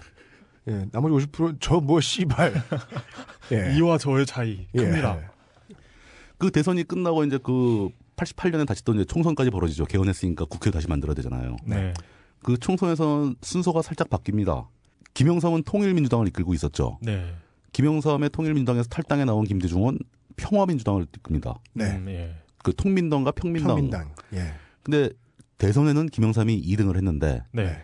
총선에서는 그 김대중의 평민당이 제2당으로 부상을 합니다. 네. 네. 예. 그랬던 이유는 여당의 밭이었던 대구 경북과 예, 야당의 밭이었던 부산 경남이 가이었기 때문이죠. 그렇죠. 음. 그렇지만 평화민주당은 온전히 호남을 다 가지고 갔었습니다. 네. 그래서 의석수가 늘어난 거죠. 그러니까 이, 이 당시로 보면 그 TK 지역, 대구 경북 지역, 그리고 부산 경남 지역, TK 지역. 예, 네. 부산 경남 지역, 충청도 지역, 그렇죠. 호남 지역이 모두 자기 갈 길을 고- 자기 지역 출신 후보에게 표를 몰아주는. 그런 상황이 발생합니다. 네. 네. 그 상황은 이제 바로 가장 이제 불안하게 느끼는 사람은 김영삼이었을 거예요. 음. 그러니까 자기가 분명히 대선에서 앞섰는데 네. 총선에서 졌다. 그럼 차기는 김대중 되는 거 아니냐. 네. 이런 심리적 기전이 바로 발생하면서 바로 3당 합당을 유발하게 되는 거죠. 네. 삼당 합당이라는 새로운 설명이 필요한 단어가 또 나왔습니다. 이거는 다음에 기회가 되면 설명할 수 있도록 하고 네. 그 3당 합당은 얘기는 이제 여기서 더 이상 하지는 않겠습니다. 자, 이제부터 네. 본격적으로 단일화가 왜 실패했을까요? 당시에. 이걸 생각해 보도록 했으면 좋겠습니다. 음. 아 이거 정말 모르겠는데요 이건. 일단 가장 먼저 생각할 수 있는 것은 네. 당시에 이제 많이 나왔던 얘기 중에 사자 필승론이라는 게 있었습니다. 사자 필승. 예. 노태우는 이 네. 국민들의 분위기를 봐라. 독재를 무찌르고 6.29 선언을 이끌어내고 개헌을 쟁취했다. 이 사람들이 노태우를 찍어줄 리가 없다. 나와봤자 뭐 십몇 프로. 네. 그리고 김종필이 또 출마했지 않냐. 네. 기존의 여당표를 노태우하고 김종필이 나눠 먹어야 된다. 네. 그러면 결국 김영삼, 김대중 둘 중에 한 명이 당선이 된다. 네. 그걸 김영삼도 그 생각을 하고 김대중도 그 생각을 한 거예요. 네. 내가 쟤만 이기면 된다. 네. 노태우는 쳐다보지도 않고. 그렇죠. 혹시 또 노태우, 김영삼, 김대중 셋만 나왔으면 모르겠는데 네. 김종필이 한 10% 뺏어갈 테니까. 그냥 무조건 이기는 거 아닌가 이런 아니라는 생각이 널리 퍼졌죠. 네. 당시에는 요즘하고 달라서 제대로 된 여론조사 같은 것도 거의 없었어요. 네. 네. 그냥 감으로 찍는 겁니다. 음. 사자 필승론은 결과적으로는 완전히 틀린 얘기였죠. 사자 필패론이 맞는 거였죠. 네 명이 그렇죠. 나오면 무조건 진다. 네. 그 다음에 이제 김영삼과 김대중 사이의 문제를 봐야 됩니다. 기본적으로 전 국민 여론이 아니라 제야에서의 지지율은 김대중이 높았어요. 네. 제야나 운동권에서는. 네. 근데 현실적으로는 통일민주당을 김영삼이 장악하고 있었지 않습니까? 네. 김대중 지지자들은 사실 원내도 많이 못 들어갔어요. 음. 그 김영삼은 초, 초반에 단일화 논의를 시작하자마자 김대중한테 요구한 게 당내 대의원 선거로 경선을 치르자. 네. 그리고 경선을 최대한 빨리 치르자. 이걸 네. 요구한 겁니다. 네. 김대중은 도저히 받을 수가 없죠. 네. 당내 대의원만 해도 밀립니다. 네. 그것도 좀 시간 여유를 준다면 자기가 어떻게 조직을 더 구성해서 대의원을 많이 만들 수 있겠는데 네. 그것도 앞당겨서 하자. 이건 네. 김영삼이 자기가 하겠다는 얘기밖에 안 되는 거죠. 그렇죠. 음. 그 김대중이 그걸 거부합니다. 네. 거부했더니 김영삼이 바로 그래? 그 네가 거부한다면 나는 출마하겠다. 그러면서 그냥 대선 출마 선언을 해버리는 거예요. 음. 그러니까 뭐 뭔가 더 협상을 시도하지 않고. 예. 요즘 같으면 협상이 지루하게 왔다 갔다 했겠죠. 뭐 네. 많죠. 그러니까 경선을 좀 늦추자. 대의원으로 하는 건 내가 받을게. 그 대신 이 시기는 내날좀 위해서 뭐 늦춰달라. 네. 이런 협상이 가능하죠. 네. 당시엔 그런 협상 자체가 있을 수가 없었어요. 음. 그러면서 김영삼이 먼저 선빵을 날린 거죠. 난 출마하겠다라고 선언을 해버린 거 아닙니까? 네. 양보하겠다는 뜻이죠. 언론에다 대고. 예. 네.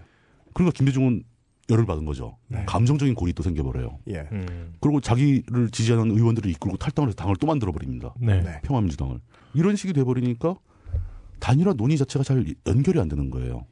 아 정말. 참 안타까운 일이었죠. 어쨌든 간에 그 양김들, 그 두 사람은 본인들은 당시에 단일화를 만들 만한 능력이 안 됐던 거예요. 음. 상황도 그렇고, 네. 협상력도 약했고. 네. 그렇다면은 그 사람들을 지지했던 사람들은 어떠냐 이거죠. 사람들은 모두가 다 단일화를 원했었겠죠. 당연하죠. 예. 고민하게 되잖아요. 그러면은 단일화를 원했다면은 네. 그 와중에 나는 김대중이 좋으니까 김대중으로 단일화해라. 네. 이런 얘기를 한다면 단일화가 안 되죠. 단일화를 원하면 전략적으로는 양쪽에 대한 지지를 밝히지 말고 네. 이둘 중에 한 명을 지지하는 사람들이 모두 모여서 네. 단일화를 촉구하는 게 맞죠. 그렇죠. 네. 왜냐하면 양쪽으로 서로 갈려서 나는 김영삼으로 단일화, 김대중으로 단일화 이러고 싸우고 있으면 단일화 하자는 얘기가 아, 아, 닌 거죠. 그러니까 예. 우리는 모두 단일화를 원해라는 말을 먼저 해야 되는데 그렇죠. 김대중으로 단일화해, 김영삼으로 단일화해 지지 후보 갈리기 시작한 거예요, 그때 벌써. 갈리고 서로 예. 싸우기 시작하니까. 예, 예. 음, 그 이제 그 중에 살짝 책임을 져야 할 분이 한 분 계시는데 네. 그 민취업에서 굉장히 그 좀 강력하게 활동을 그 어떤 발언권이 있었던 김근태 고문이 아, 네. 너무 이르게 김대중 지지선을 해버려요. 어. 너무 이르다는 건 어떤 것에 기준에 비추어 봤을 때 그러니까 너무 단일화 논의가 진행되는 도중에 그런 얘기를 해버린다는 거죠. 음. 아. 그러니까 그러면 사람들은 반응이 깜짝 놀라는 거죠. 네. 어, 김근태가 김대중을 지지해? 그럼 우리도 김대중을 지지해야 되나? 그럼 옆에선 그 김명삼을 좋아하는 사람들은 아니 왜 김근태가 거기서 김대중 얘기를 꺼내냐 단일화를 못하게 그러, 막 이런 어. 싸움이 자꾸 나는 거예요. 네.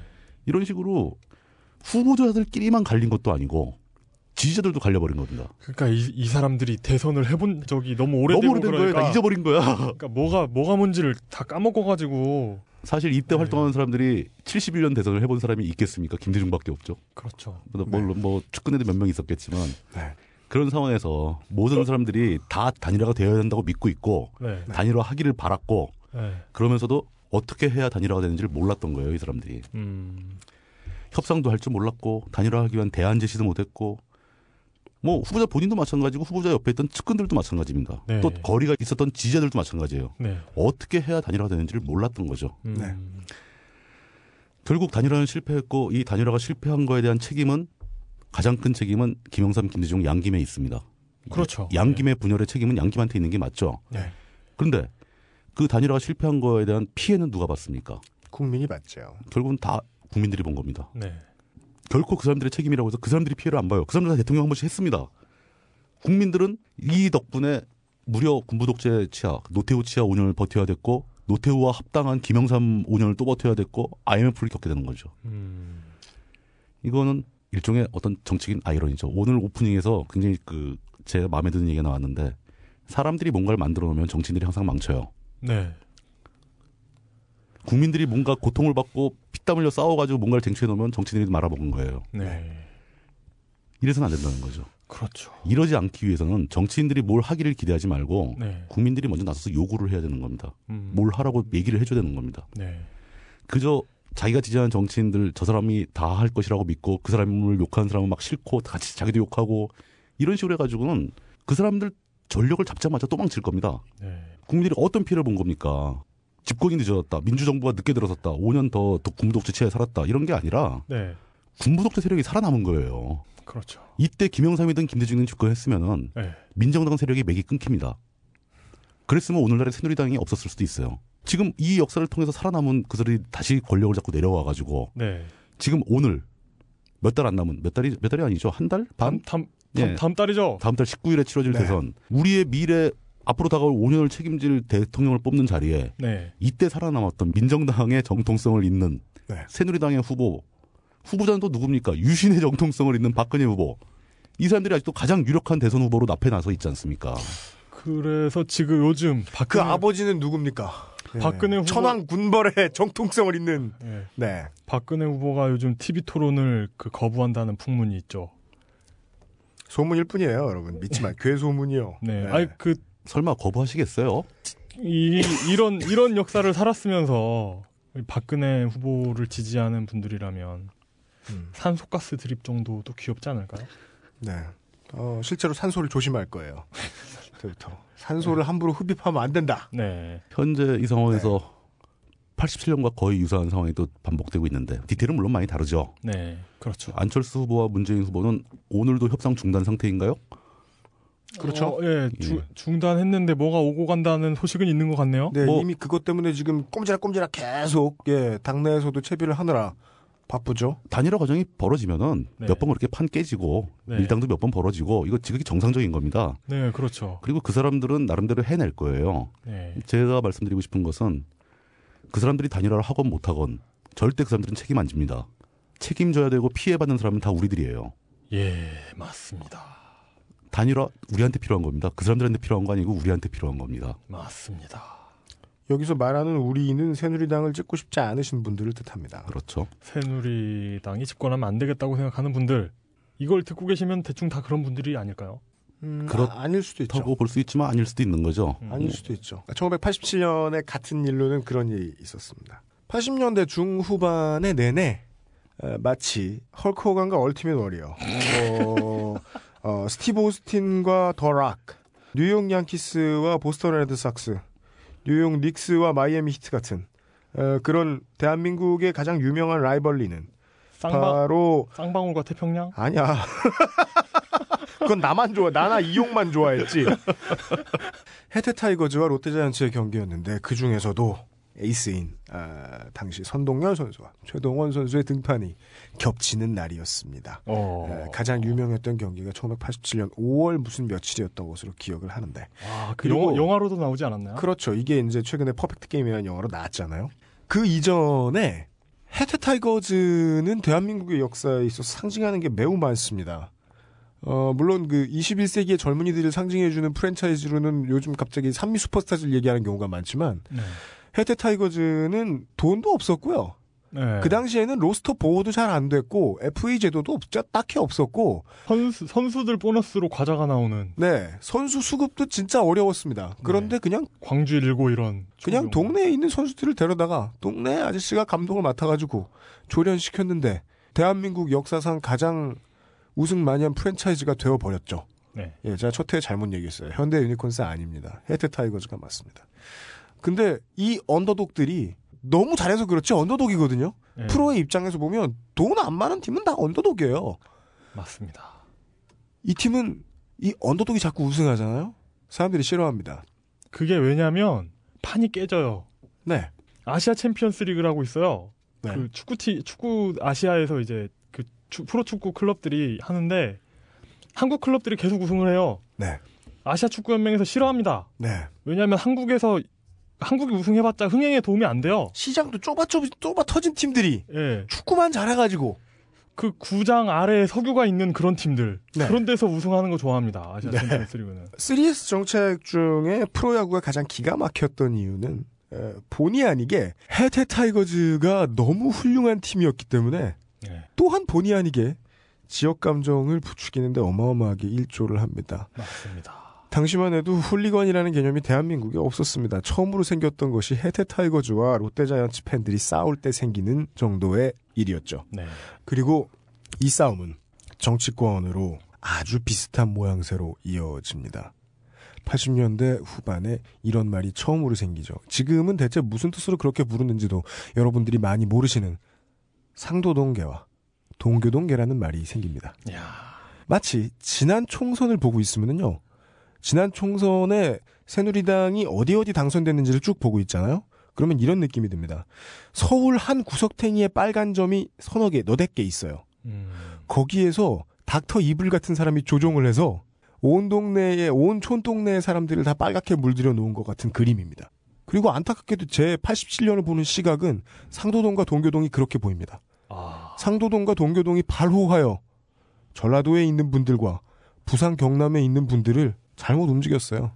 근데 국민은 잘못 움직이지 않습니다. 국민은 소신에 따라 움직입니다. 다만 그 국민이 어떤 소신을 갖게 만드느냐가 정치인들이 할 일이죠. 그 실수는 매우 컸습니다. 두 김 씨가 네. 짊어지고 가야 할 업보죠. 뭐 우리 저 박정희 2회 때도 얘기했듯이 전제는 별로 의미가 없는데 네. 87년 같은 해에는 동독에 당시에는 동쪽 독일과 서쪽 독일이 있었습니다. 아니 뭐 그그 정도 그 정도까지 친절해야 되나요? 모르는 사람도 있을 것 같은데? 그럼요. 에이 설마요. 예. 그리고 90년대 출신들 많이 듣던데. 네. 아 그래요? 네. 따님은 아. 아십니까? 동독과 서독이 있었다는 거? 우리 딸은 역사를 잘하니까. 아 그렇구나. 아버지가 트위터에 중독돼 있다는 것만 모르고 동쪽 독일의 사회주의 국가였던 동쪽 독일의 네. 사회주의 통일당 당 하나입니다. 거기 예. 서기장 에리 호네커라는 양반이 북한, 있었습니다. 북한 으로 치면 조선 노동당에 해당되는 그렇죠. 근데 그 사람이 서독을 처음으로 분단 후에 방문을 했어요. 네. 서벨린을 서벨린과 서독을 방문을 했습니다. 차례로 훈풍이었습니다. 독일은 음. 어, 그리고 90년에 벽을 다 깨부수고 통일한 독일 그리고 지금 오늘날 우리가 툭하면 부러워하는 어, 사람들이 일찍 집에 가고 애도 많이 낳아도 잘 사는 그 독일 그리- 통일이 안 됐으면 어땠을까 뭐 서독에서 투표가 잘 안 됐으면 어땠을까 전제할 필요 없습니다 우리도 전제할 필요 없습니다 예. 다만 괜히 마음속 한 구석에 미움이 좀 남아 있을 뿐입니다 그때 개가 찬 슛이 골대로 갔다면 뭐 이런 거죠. 1년 그렇죠. 뒤에 괜히 생각나는.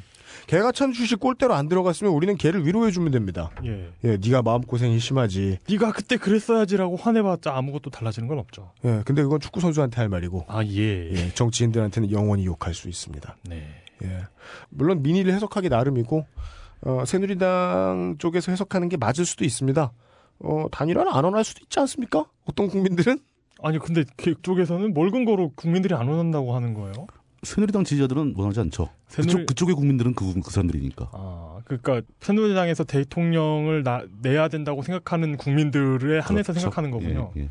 그리고 그 사람들은 그런 국민이 반이 넘는다고 보고 있는 거죠. 네. 그러니까 자기는 국민이란 말을 써도 되고 아니 야, 뭐 야, 야당은 그런 말 쓰면 안 되고 그쪽 후보 잘 간수하라고 그냥 하면 안 될까요? 어떤 전제들은 먹혀들지 않을 수도 있죠. 마음에서 좀 멀거나 네. 기록에서 좀 멀어지거나 네. 우리 손에 닿기에는 도서관에 너무 높은 층에 있는 기록들에 대한 전제들은 좀 불가능합니다. 대신 이런 전제를 해볼까요? 김대중 대통령이 들어서서 IT의 붐을 장려하지 않았다면 테헤란로에서 줄도산하는 그 벤처기업들도 물론 없었겠지만 우리에게는 스타리그도 없었을 거고요. e스포츠 종주국이라는 이름도 없었을 거고요. 전국의 청소년과 젊은이들의 유일한 놀이터가 되어버린 PC방도 없었을 거고요. 많은 게 없었을 겁니다. 저는 가, 이 전제는 불가능하지 않죠, 여러분? 음, 예, 물론이죠. 예. 어, 그래서 청취자 여러분들한테 이 정도를 부탁해 드릴 수 있을 것 같아요. 꼭 정치인을 놓고 전제를 하는 것보다, 뭐, 우리 엄마, 아빠, 만약에 뭐, 저 사립재단이시면은, 우리 학교 재단 이사장, 이런 게 바뀌었으면 어땠을까? 하나둘씩 가정을 해보는 건 재미있을 겁니다. 음. 어, 넓히다 보면요. 87년까지도 도달할 수 있을 거요. 경상도와 전라도가 그때 분리가 된 건 처음에는 전두환이 뿌린 씨앗이었는데 야구도 거들고 그리고 전두환의 가장 큰 적이었던 어, 민주화의 또한 가장 큰 공신이었던 두 야당의 거성들이 불을 지펴갔습니다. 누구 탓은 못하겠고요. 아주 작고 겸손한 마음으로 정말이지 호소만 좀 열심히 할 수밖에 없겠네요. 음. 네. 대선을 얼마 앞두고 지금 우리 이 방송은 대선 관련한 특집을 하진 않겠지만 그래서 뭐 에, 대선 관련한 자세한 얘기는 아마 오늘이 거의 마지막일 것 같아요. 음, 예. 뭐, 뭐, 어, 우린 대선 특집 안 해요? 삼자 토론회 이런 거 우리가 하면 안 돼요? 우리 셋이? 예. 아, 아니, 우리 셋이 말고, 우리 셋이 말고요. 삼자 드리프에 예. 감자 드립. 어, 그 야. 아까, 아, 아까 이제 삼룡쇼 한다며. 이게 안타깝죠. 미국의 되게 알 수 없는 한국인들이 정말 알 수 없고 상스럽다고 느낄 풍습입니다. 어, 되게 큰 유력 언론들이 특정 후보를 지지하죠. 음, 예. 예. 제 시각에서는 대한민국이 위선입니다. 예, 그렇죠. 왜 난 누굴 우리 회사는 우리 언론사는 누굴 찍다고 찍고 싶다는 말을 못 하죠? 지지하는 게 맞습니다. 네. 네. 계속해서 장난을 치, 계속해서 말 가지고 장난 치잖아요. 아닌 척 하면서 그러고. 예. 예. 누구는 갤럭시 S 까고 누구는 애플 까잖아요. 네. 그거 다 의도 있는 거잖아요. 의도를 밝히지만 않고 단어들만 가지고 이야기하면서. 네, 그렇죠. 예? 우리 아버지가 답답해 하시는 왜 그런 거짓말 하냐. 거짓말 아닙니다. 그게 의도입니다. 편집 의도입니다. 편집 의도가 없는 언론이 어디 있습니까? 그렇죠. 지지할 수 있죠. 이 내용은 언론사의 의견과 다를 수 있습니다. 다르긴 뭐가 달라? 그럼 실질 않았겠지. 오, 예. 그, 그 하신 말씀이잖아요. 이해 땐가. 그렇군요. 예. 예. 오, 나를 답습하니 멋있어 보여요. 그... 네. 그래서 조심스럽게 이 정도만, 딱이 정도만, 한 문장으로 딱 하고 끝내려고요. 어, 우리 방송은 단일화 후보를 지지합니다. 네. 단일화 후보를 지지합니다. 네, 뭐. 그리고, 아니, 아니야? 아, 저- 뜻밖의 저도 그 단일화 후보를 지지하는 거에 동참하겠습니다. 네. 다행입니다. 이 형은 이정희 대망론? 아, 그, 얼마 전에 인터넷을 봤는데, 네. 그, 거기에 어떤 분이, 이명박, 그 서울대 연세대 안 나왔으면 이명박 까지 말라는 거예요. 네. 학벌 드립. 예, 네. 그, 아, 그래가지고, 그 고민을 막 했죠. 도대체 나, 내가 깔 수 있는 정치는 어디까지인가, 뭐, 이런 고민을 하기 시작했어요. 네. 그거 우리 5회 때 나왔잖아. 아, 예, 예, 그랬죠. 그, 그래서 뭐, 안 들어봤구나. 아, 예. 지금 사회 듣고 있어요. 아, 왜 너무 빠, 너무, 너무 빨리 들어오니까. 아, 그죠. 그거, 그거 나갔구나. 그거 내보냈어요. 아, 잘릴 줄 알았지. 예, 저도 자르고 싶었거든요. 근데 생각해 보니까, 예. 어, 제가 그렇게까지 많이 겁을 낼 필요는 없을 것 같아요. 아, 진짜요? 왜냐면, 제가 음악을 할 때도 꾸준히 느꼈거든요. 네. 제가 겁을 내고 신중하나, 네. 아무렇게나 막 치나, 어차피 사람들은 절 싫어해요. 아, 그렇구나. 아, 이거, 달라지는 건 없어요. 아, 이거 그렇구나. 당연히 예. 잘릴 줄 알았는데 그게 나온 걸 보니까. 그래서 저희가 지금, 에, 탕약 앞에서 이렇게 부채질을 솔솔하고 있죠. 이정희 대망론. 네. 아무도 학벌을 깔 수 없다면. 그, 결국 최종 승자는 전국 수석. 결국, 예. 결국 이정희와 안철수. 이정희 안철수. 안철수는 수석이 아니라서 딸린다니까. 아 그래도 의대 의대 의대 프리미엄이 있죠. 아, 수석 앞에서는. 예, 근데 우리 같이 수능 못 본 사람들이 얘기할 수 있는 문제는 아닌 것 네, 같아요. 어차피 우리가 깔 수 없는 분들이에요. 예, 혹은 뭐, 예, 우리 정치부장님처럼 수능을 볼 수 있는 나이가 아니셨던 분들, 이런 분들은. 아, 그러니까 저도 수능 못 본 사람이네. 아, 네. 아유, 죄송합니다 이거. 아 이거 참여를 한꺼번에 올리니까 음. 다못 듣고 들어오는 부작용이 있군요. 네, 그니까요. 네. 근데 앞으로도 계속 다음 주에도 계속 2회, 2회씩, 2회씩 나가잖아요. 아우 힘들어요. 네. 어, 앞으로 3주간은 2회씩 나갑니다. 제가 지금 다음 주에 목요일과, 원래 우리 목요일, 금요일에 녹음합니다, 여러분. 근데, 어, 영업에 지장을 주지 않기 위해서. 왜냐면, 하 영업하는 시간에는 되게 좋은 행사들이 있습니다, 벙커원에. 행사들이 네. 많이 있고, 그 다음에, 그렇죠. 어, 김미안 선생님 하시는 그 공개 녹음 같은 거 있단 말이죠. 그래서 우리들은 감히 이제 스튜디오를 못 쓰기 때문에 낮에 하는데, 제가 다음 주에 낮에 못 하거든요. 예비군 가느라고. 목요일, 금요일에. 아니, 이런 예비군 훈련이 있어요? 예, 예, 예. 제가 지금 군대를 늦게 가서 아직도 5년 차입니다.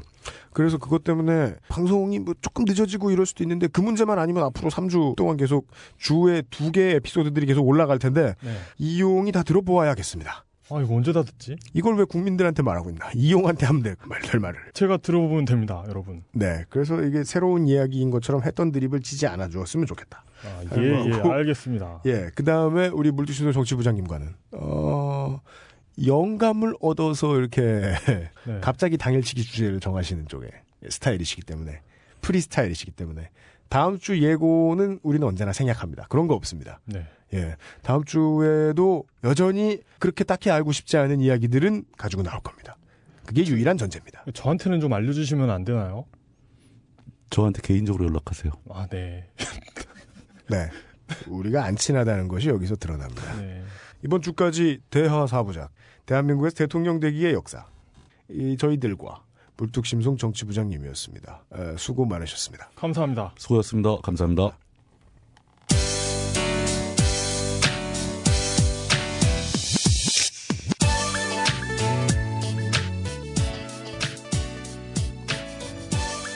살면서 해외여행 딱 한 번 가봤습니다. 올해에. 어, 김포공항에서 김해공항 가는 것보다 비행기 타는다 기다리는 것도 훨씬 오래 걸리고 어, 힘들더군요. 가서 저는 처음으로 TV에서만 있는 줄 알았는데 진짜 외국이라는 게 있구나 하고 경험을 했습니다. 오 씨발 외국인? 오 씨발 다른 나라 말? 그리고 또한 놀란 건 어, 문화는 상대적으로 다르구나 하는 겁니다. 지체라는 말을 감히 쓸 수는 없습니다. 빠르거나 느린 게 아니고요. 어, 겪고 있는 위치가 수평선상 어디에서 좀씩 다릅니다. 음, 누군가에게는 왕정이 어울릴 수도 있고요. 누군가에게는 좀 더 많은 사람이 국가라는 이름으로 모여가지고 국민이 되는 것보다는 그냥 부족으로 평화롭게 사는 게 좋을 수도 있고요. 안동 화해마을은 굳이 한국 국민 안 하고 그냥 거기 사람들한테만 자치권을 옹호해줘도 괜찮습니다. 다들 자기가 필요한 위치 어딘가에 서 있습니다. 그리고 우리나라도 우리가 서 있어야 할 수밖에 없었던 어떤 자리에 서 있는 것 같습니다. 음, 만약에 가정 같은 게 필요하다면 지금이 불만인 사람들이 가정을 해야 할 텐데 어, 다른 사람은 모르겠어도 저 그리고 여기 앉아 있는 모든 사람들은 허구한 날 가정질이네요. 그때 이렇게 안 되었다면 저때 저렇게 안 되었다면 좀 더 나을 수도 있지 않았을까? 좀 더 나을 수도 있지 않았을까라고 순진하게 생각하는 쪽이 조금 더 행복합니다. 그래봤자 좆도 안 됐어. 라고 생각하는 사람하고 대화하는 것보다 더 피곤한 일은 별로 없었거든요. 비관적이라고 해서 희망적이 되지 않을 수는 없습니다. UMC였습니다. 다음 주 7회에서 뵙겠습니다. 그리고 박정희 소백과사전 제3회도 기대해 주십시오.